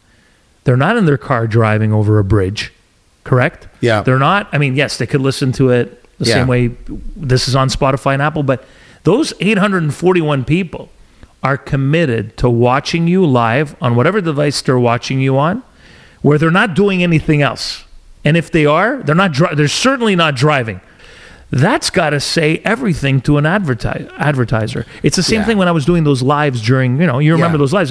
And, you know, 1,200 people, 1,100 people on a nightly basis, 800, 700. And I, and I was telling Steph and anyone who'd listen, I was like, that's an insane amount of people. Yeah. Now, people think millions, thousands, right? Yeah. But that's passive listening on the radio or TV. Of course, of course. This is, they're tuned in to you and they're listening to everything you're saying. So uh, over the past couple of weeks, there's been a couple of episodes where there were about 1,100 people that were watching live Wild. on YouTube alone. All right.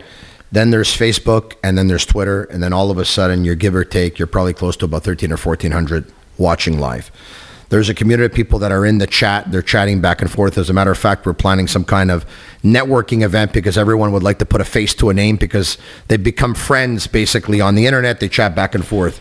But, you know, I've read several articles over the last couple of months, podcasts, and in particular, uh, well, podcasts, and there's a lot of sports podcasts too, included in that are basically valued, very, very much valued by advertisers nowadays. And so, why? Because when you start doing a podcast and it's on YouTube and it's on Facebook and it's on Twitter and you put all kinds of, teaser, teasers out there and little stories and you put them on Instagram and you put them on TikTok and all that stuff, right? For the most part, they don't go away. Okay, so on Instagram, it probably lasts 24 hours if you put it as a story, but you can put it as a post and it's there forever. YouTube, it's there forever. Facebook, it's there forever.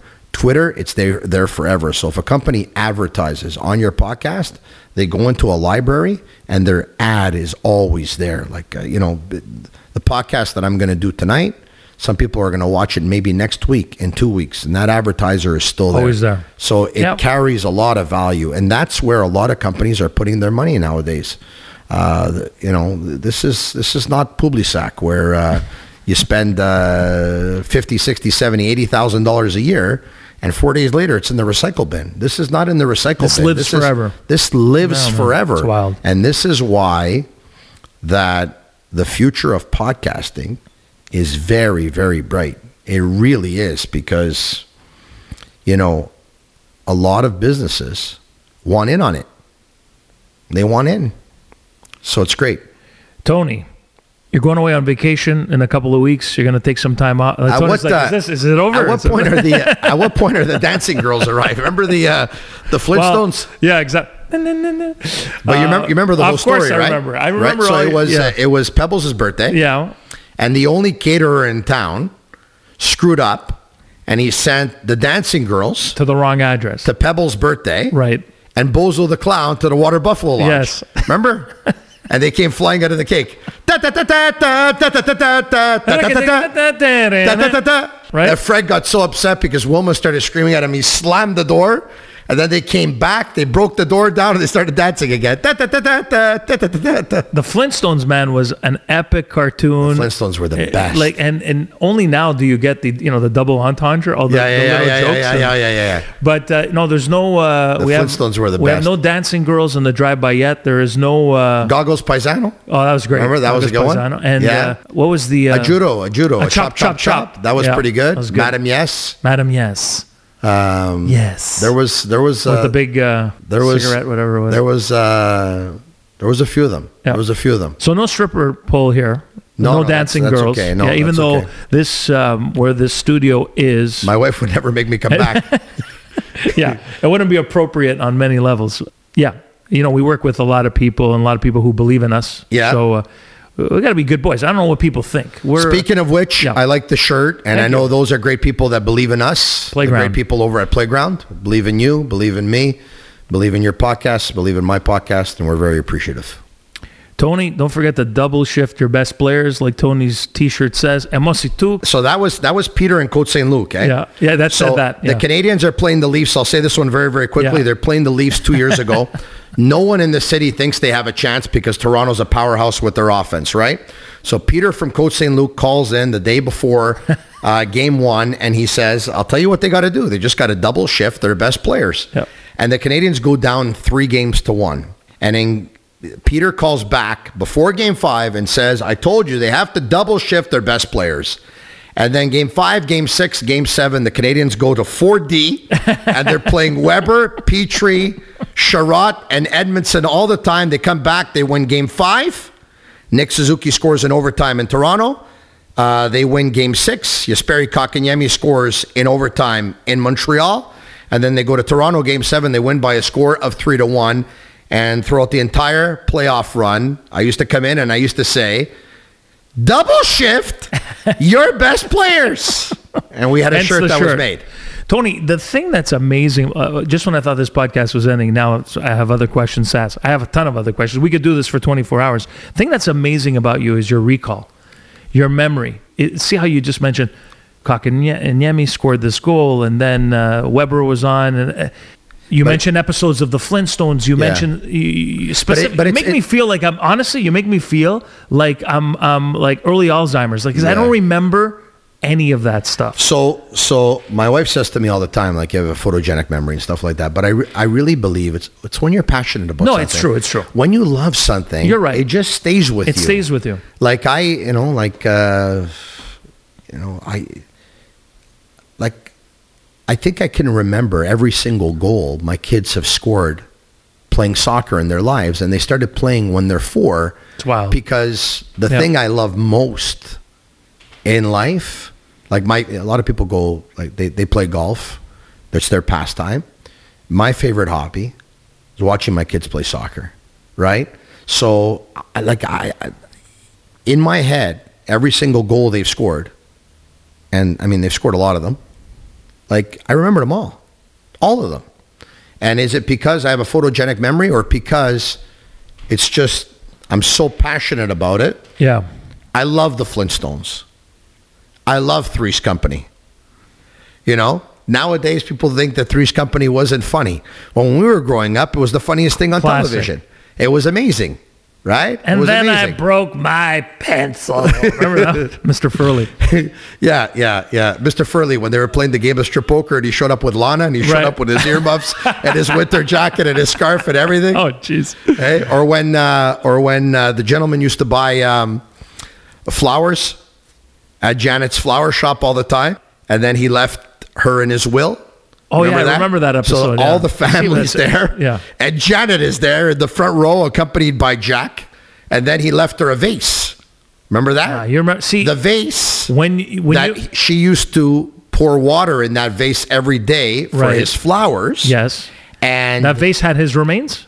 uh, no, No. it didn't have his remains, but he left her the vase Okay. as part of the uh, Yeah. the uh, the uh, the will. Yeah.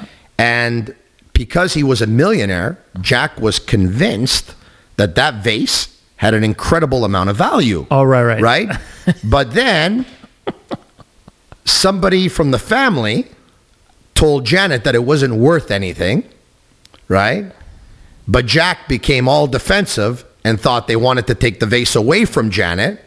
And Jack was convinced that the vase was from the Wan dynasty. You remember that? Yes. But that at one point, when Larry tried to get the vase back because they gave the vase to Mr. Furley once they found out it wasn't worth anything, then It was worth something. they thought it was worth something because they thought it was from the Wan dynasty. Dynasty, yeah. So Larry went to Furley's house to try and get back the vase. You don't remember? And he started telling him the vase didn't match with the colors of the wall and the painting and the this and the Yeah. that. And, And then was like, "I you're like gonna have the to get rid of your frame, and then you're gonna have to repaint the new wall. And then Furley took the vase and broke, Broke it, okay. And then they came back and they all started crying. And Jack took the popcorn and he flipped it and it went flying. And they tried to put back the pieces until they finally put the pieces back and they realized it was it's a one time. Oh my god, it's a joke. No, it's a one time. No, it's Taiwan, Jack. Yeah. Made in Taiwan. Made it was Taiwan. an imitation. It wasn't worth it. So I love the Flintstones. The tranquilizer on the boat. Yeah. The, Jack, when Jack had to accompany Janet, right? Yeah. She wanted to make. Uh, she wanted to make. Uh, I forget his name right now. See, it's so crazy. All these episodes. she wanted to make him jealous, so Yeah. she showed up with Jack. He thought Jack was her date, but in the end, she said, "No, Jack's just my my roommate." She thought he was with a date, but that was his sister, and they ended up getting married. Right? What who? What was his name? The guy who married Janet. I don't remember his name. I remember what he looks like, but I don't remember his name. So I remember see, Larry. I I, don't. remember- I don't retain everything. Yeah, I remember Larry. Didn't Larry for one of his girlfriends sing "You Are So Beautiful"? Not one for his girlfriend. For who?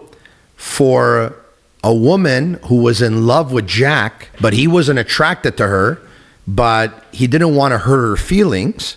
So he suggested that Jack serenade her. So Jack was there moving his lips, but Larry was Was actually one in the okay, background, right? So th- this is how You are so oh, beautiful Joe Cocker. to me. Can't you Can't see? you see? But how wild is the fact that I re- I remember three seconds of it. Okay, I remember him, and then you're like, no, no, it was Jack. Actually, remember he was in the back. Of, that's wild. It takes Tony. It's amazing. when they faked the funeral because Oh. the guy wanted to kill Jack. You don't remember that one?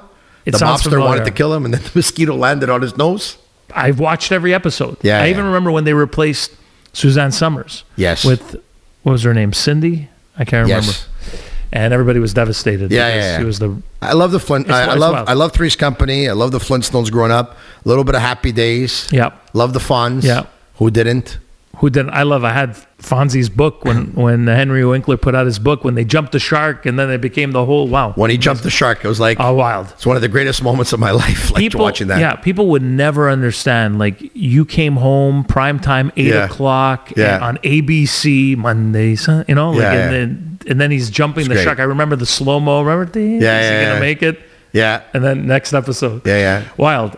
We could do this all day. Tony, you're going on vacation later on this summer. Your two sons are soccer players. Yeah. You have a busy schedule. You're Yeah. you're, you're you're living through them vicariously in a way because you always wanted to play soccer, right? Yes, I and then, did, yes. And now your sons are. Can you give an update about So- what they're doing? So my 20 year old was playing professionally in Spain. Unfortunately for him, he suffered a pretty bad injury, and um, it's it's it's pretty complex. It's like uh, way above my uh, my uh, my level of expertise to try to explain to you what's wrong. But anyway, long story short, his hips shifted. He has a lot of back pain. He does everything with basically um, put it this way he's got one leg longer than the other but he kicks with the other leg so basically long story short i brought him to a bunch of specialists and they would probably have to reprogram his way of his stance his way of running his way of passing his way of kicking so he's back here uh, getting worked on by different specialists all the time and we'll see what the future holds. I don't know which way it's going to go, but I obviously wish him all the best. That's my 20 year old. Uh, who's got a big passion for podcasting, by the way. Uh, not necessarily in terms of doing them, but everything. He loves watching them, right? And he loves like all the behind the scenes work and just basically being a part of that. So he's got a big passion for that. Anyway, whatever he's passionate about, whether it's soccer or something else, you know, I wish him all the best and I'll support 100%. Uh, my 18 year old is uh, is in Portugal right now, and uh, he's uh, he's on trial with a uh, with a U19 first division team, and uh, I like his chances. Wild. Yeah, I like his chances, and That's exciting, man. He was he was he's not a natural. He was cut from a lot of teams, and then during COVID, um, when it was easy to get complacent, he went completely the other way. Like I've never seen anybody work harder on their body, um, training with the ball, without the ball, on their game. He basically he, he, he became a machine. And uh, last summer he had a great summer. Uh, his team finished first in uh, in the Quebec League U17. He was the leading goal scorer. They won the Quebec Cup, playing one year up. He scored two goals in a three nothing game. Uh, they um, they went 16 wins, one tie the entire season. They went to the Canadian Nationals in Vancouver. He was the leading goal scorer of the Canadian Nationals, and he scored a goal and an assist in the final. His team won three one. So there was memories there to last a lifetime. He had a fantastic summer, and he's just taken off from there. So he's uh, look. It's his dream to be a professional soccer player. It's a very very long road ahead. I'm very very proud of him. I'm very proud of both my boys, and um, you know, I just I just the only thing I tell them is hard work. Yeah. Like there's no shortcuts. It's going to be a lot of hard work, and uh, if it works out, it works out, and if it doesn't, uh, at least no regrets. You know that you tried, you gave everything. Yeah, and you could see yourself taking an early retirement to uh, go city to city to, to watch your boys, right? Uh, the beauty is is with podcasting is I could do it from anywhere, in the world. Yeah. And and that's one thing, by the way, with radio that you just can't do. Yeah. Once again, I've had some opportunities, but you know, as much as I want to give podcasting everything I have, at the same time too, if my boys are away, if they need me and I gotta go, You're to go. I'm getting on the first Yeah. plane. And, And- I know I can't do that if I'm working No. in radio where I'm going to have to, and, and so I have a lot of free time now. And um, I'm probably going to pre record some podcasts or I'm probably going to bring my laptop with me and my mic and I'm going to do a lot of them. But I mean, the plan is is to be in Portugal for the uh, for the month of August. Yeah, that's the plan, but we'll see what happens and we'll see if uh, you know who else is going to follow, and we'll, we'll see. I mean, I might go with my wife, or Yeah. we or we might go at different times. This way, you know, there's always going to be someone there for my son, and you know, There's a lot of exciting stuff happening Yeah. to you, you know, and good things come because we had this discussion many times to those who wait, right? People who Yeah. are patient. There were many times we talked about, you know, your career, my career. I meant many times talking about your career and say, hey, Tony, it's all going to work out eventually. And look at this. yeah. And well, so because there was a lot, of, you know, f- um, it was hard for a long time for me. Yes. right? I I didn't make millions. Like I didn't make millions. It was uh, you know as much as I loved what I did. At the end of the day, you have to be able to pay the bills, and I was able to pay the bills. But for the first 12, 13 years, not a huge salary. Mm-hmm. Took a while. Yeah. It took a while. Which is good advice for anybody that wants to follow their dream. It doesn't necessarily happen right away. Yeah. And you got to put in the hard work. I mean, Work just weekends for the first 10 years. Yeah, of course. You know, And you have to do that kind of stuff. left And- some vacation days on the table. If something broke on a Sunday and you went in, I I was there. Like You were I never there, yeah. I never said no. Yeah. Like if anyone wants to do um, what I'm doing, what you're doing, I'll just say to them, you know what? Uh, never say no. Like just just keep on plugging it away. takes. Do whatever it takes. your sons have a good role, role model in you. And I've met your wife, and she's a business owner. You're good people. People ask me all the time, "What's Tony like?" People have their preconceived notions about. He's a jerk. No, I've never said that. And this is what I say: I go, He's a good guy. He's always been considerate, kind, gives people his time. You know, I remember Tony coming in when I was doing radio. The door would open, and he'd pass by my co-host, mm-hmm. and he'd come straight to me and he'd say hi, and then he'd start talking. Right, we'd be talking about hockey. Tony, you're a good person. I wish you nothing but the best of luck. You have a big heart, Thank you, Frank. and I'm not just saying it because it's this podcast. Yeah. I've always believed in you with what you do in life and being bigger than you were a year ago and all that doesn't surprise me one bit that things are going well with your podcast and your career and I wish you nothing but the best and I consider you a friend Thank you. We've had a lot of great conversations. I feel like I could tell you what I'm feeling. Yes. You tell me what you're feeling. It's a whole other dynamic that people have never heard. Yeah. Uh, two Italian guys just chatting and being vulnerable and Yeah. being real with each other. And so I wish look, you. look, I uh, I appreciate that, Frank, very, very much. And I'm going to tell you this: um, you're a good guy too, and I know the last couple of years. I don't even know if I should go there, but I'll go there anyway. It hasn't been easy because you've had your opinions, and there's a lot of people that have been turned off by your opinions. I don't know if I can say that, but I just did. Of course you can. But for me, you're my friend. And whether you think people should do something or you think people shouldn't do something or you think people should vote for somebody or not vote for somebody, whatever, doesn't change anything for me. And you know what? I, I know that uh, you've probably been um, alienated by some over the past couple of years. But for, for me, you're my friend. Friends are for life. Doesn't change that we share the same opinion on a vaccine or we don't share the same opinion on a vaccine. You didn't get vaccinated. I got vaccinated three times in eight months. Who cares? It doesn't doesn't change anything about the way I feel about you or whatever. You see things a certain way. I see things a certain way. I'm not going to stop talking to you, right? So you know when uh, when you invited me, I was very very happy with the invitation, and uh, I'll always be here to support. Thanks for saying that. Or now we're going to have a good laugh. Never in the 125 episodes have I ever admitted I didn't get vaccinated.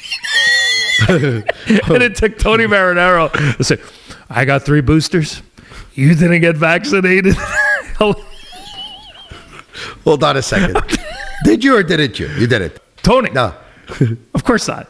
Of course not. I think everyone has figured that out. But it's so funny that it would take you Yeah. to come Yeah. 125 episodes after the fact and just say it. It's it's Tony. I I, I don't. but for me, I don't hide. I don't hide bigger. anything. Yeah. Friendship Yeah. is bigger Than any of that seeing stuff. eye to eye on Yeah, opinions. Of course. Like, Yeah. Tony, the the world changed so much, and I always wanted to be able, and still do, to continue sharing my thoughts, being real, as you are in the sports world. Right? There's there's things that you didn't, you didn't go there with a lot of the stuff, and you know what? It would have been maybe career suicide for you to go there because that's not what you're known for. You're known for sports yeah. You kind of dabbled in it a few times and you realized, ooh, maybe I shouldn't go down that road.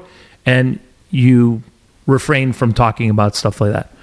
For me, it was something completely different because I think had I still had my radio show, I may have lost my radio show because I would have felt the way I felt and I would have been vocal and I probably wouldn't have made it anyway, right?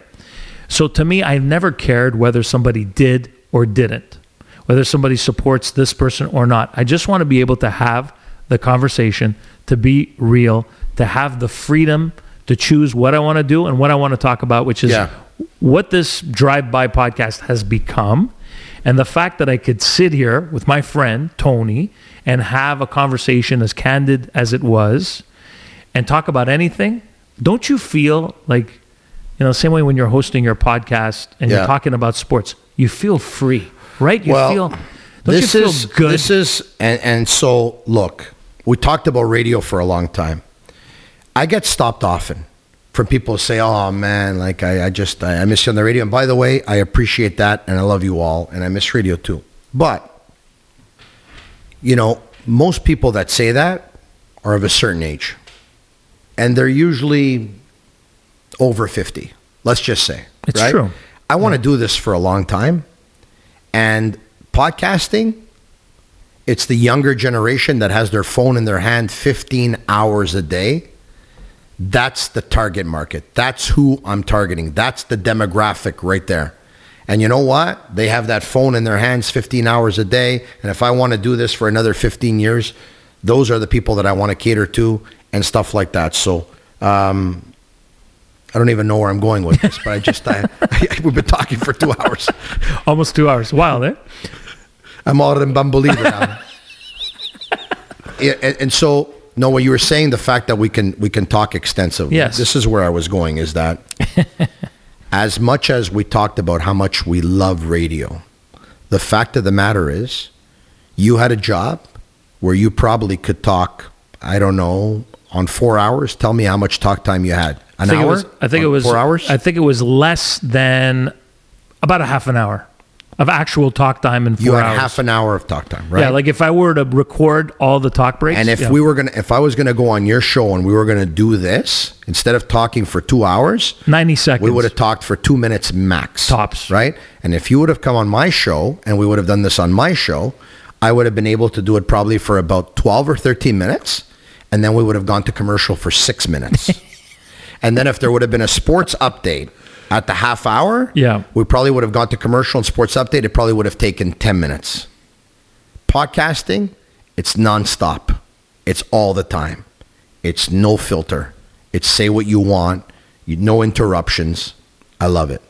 And as much as I like what I do, and we have, you know, we have a certain format.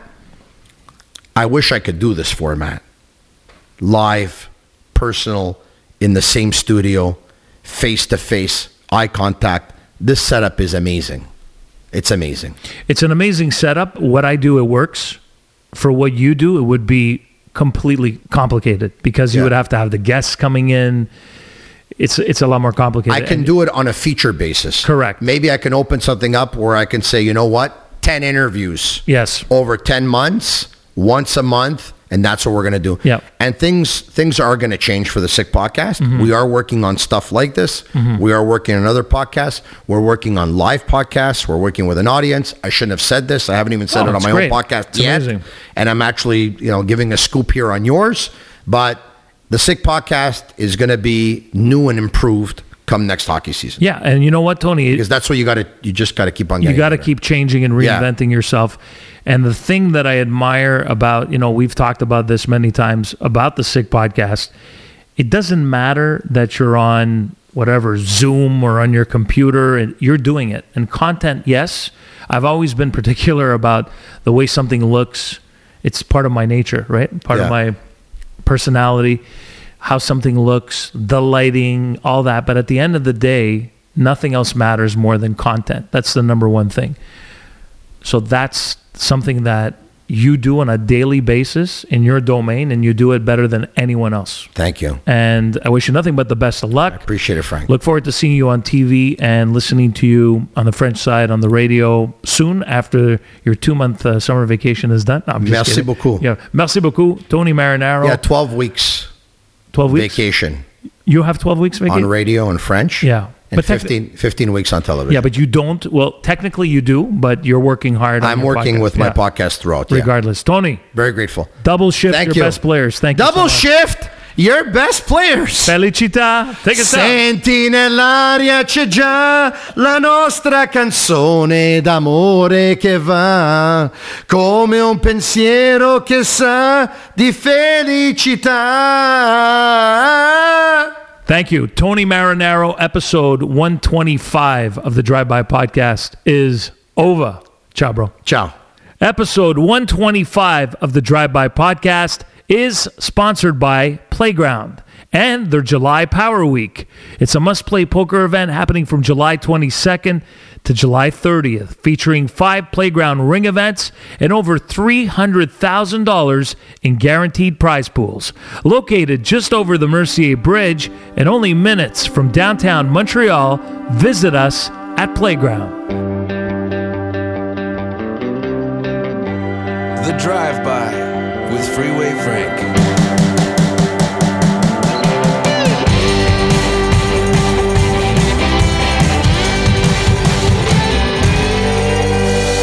The Drive By Podcast, brought to you by Own Space.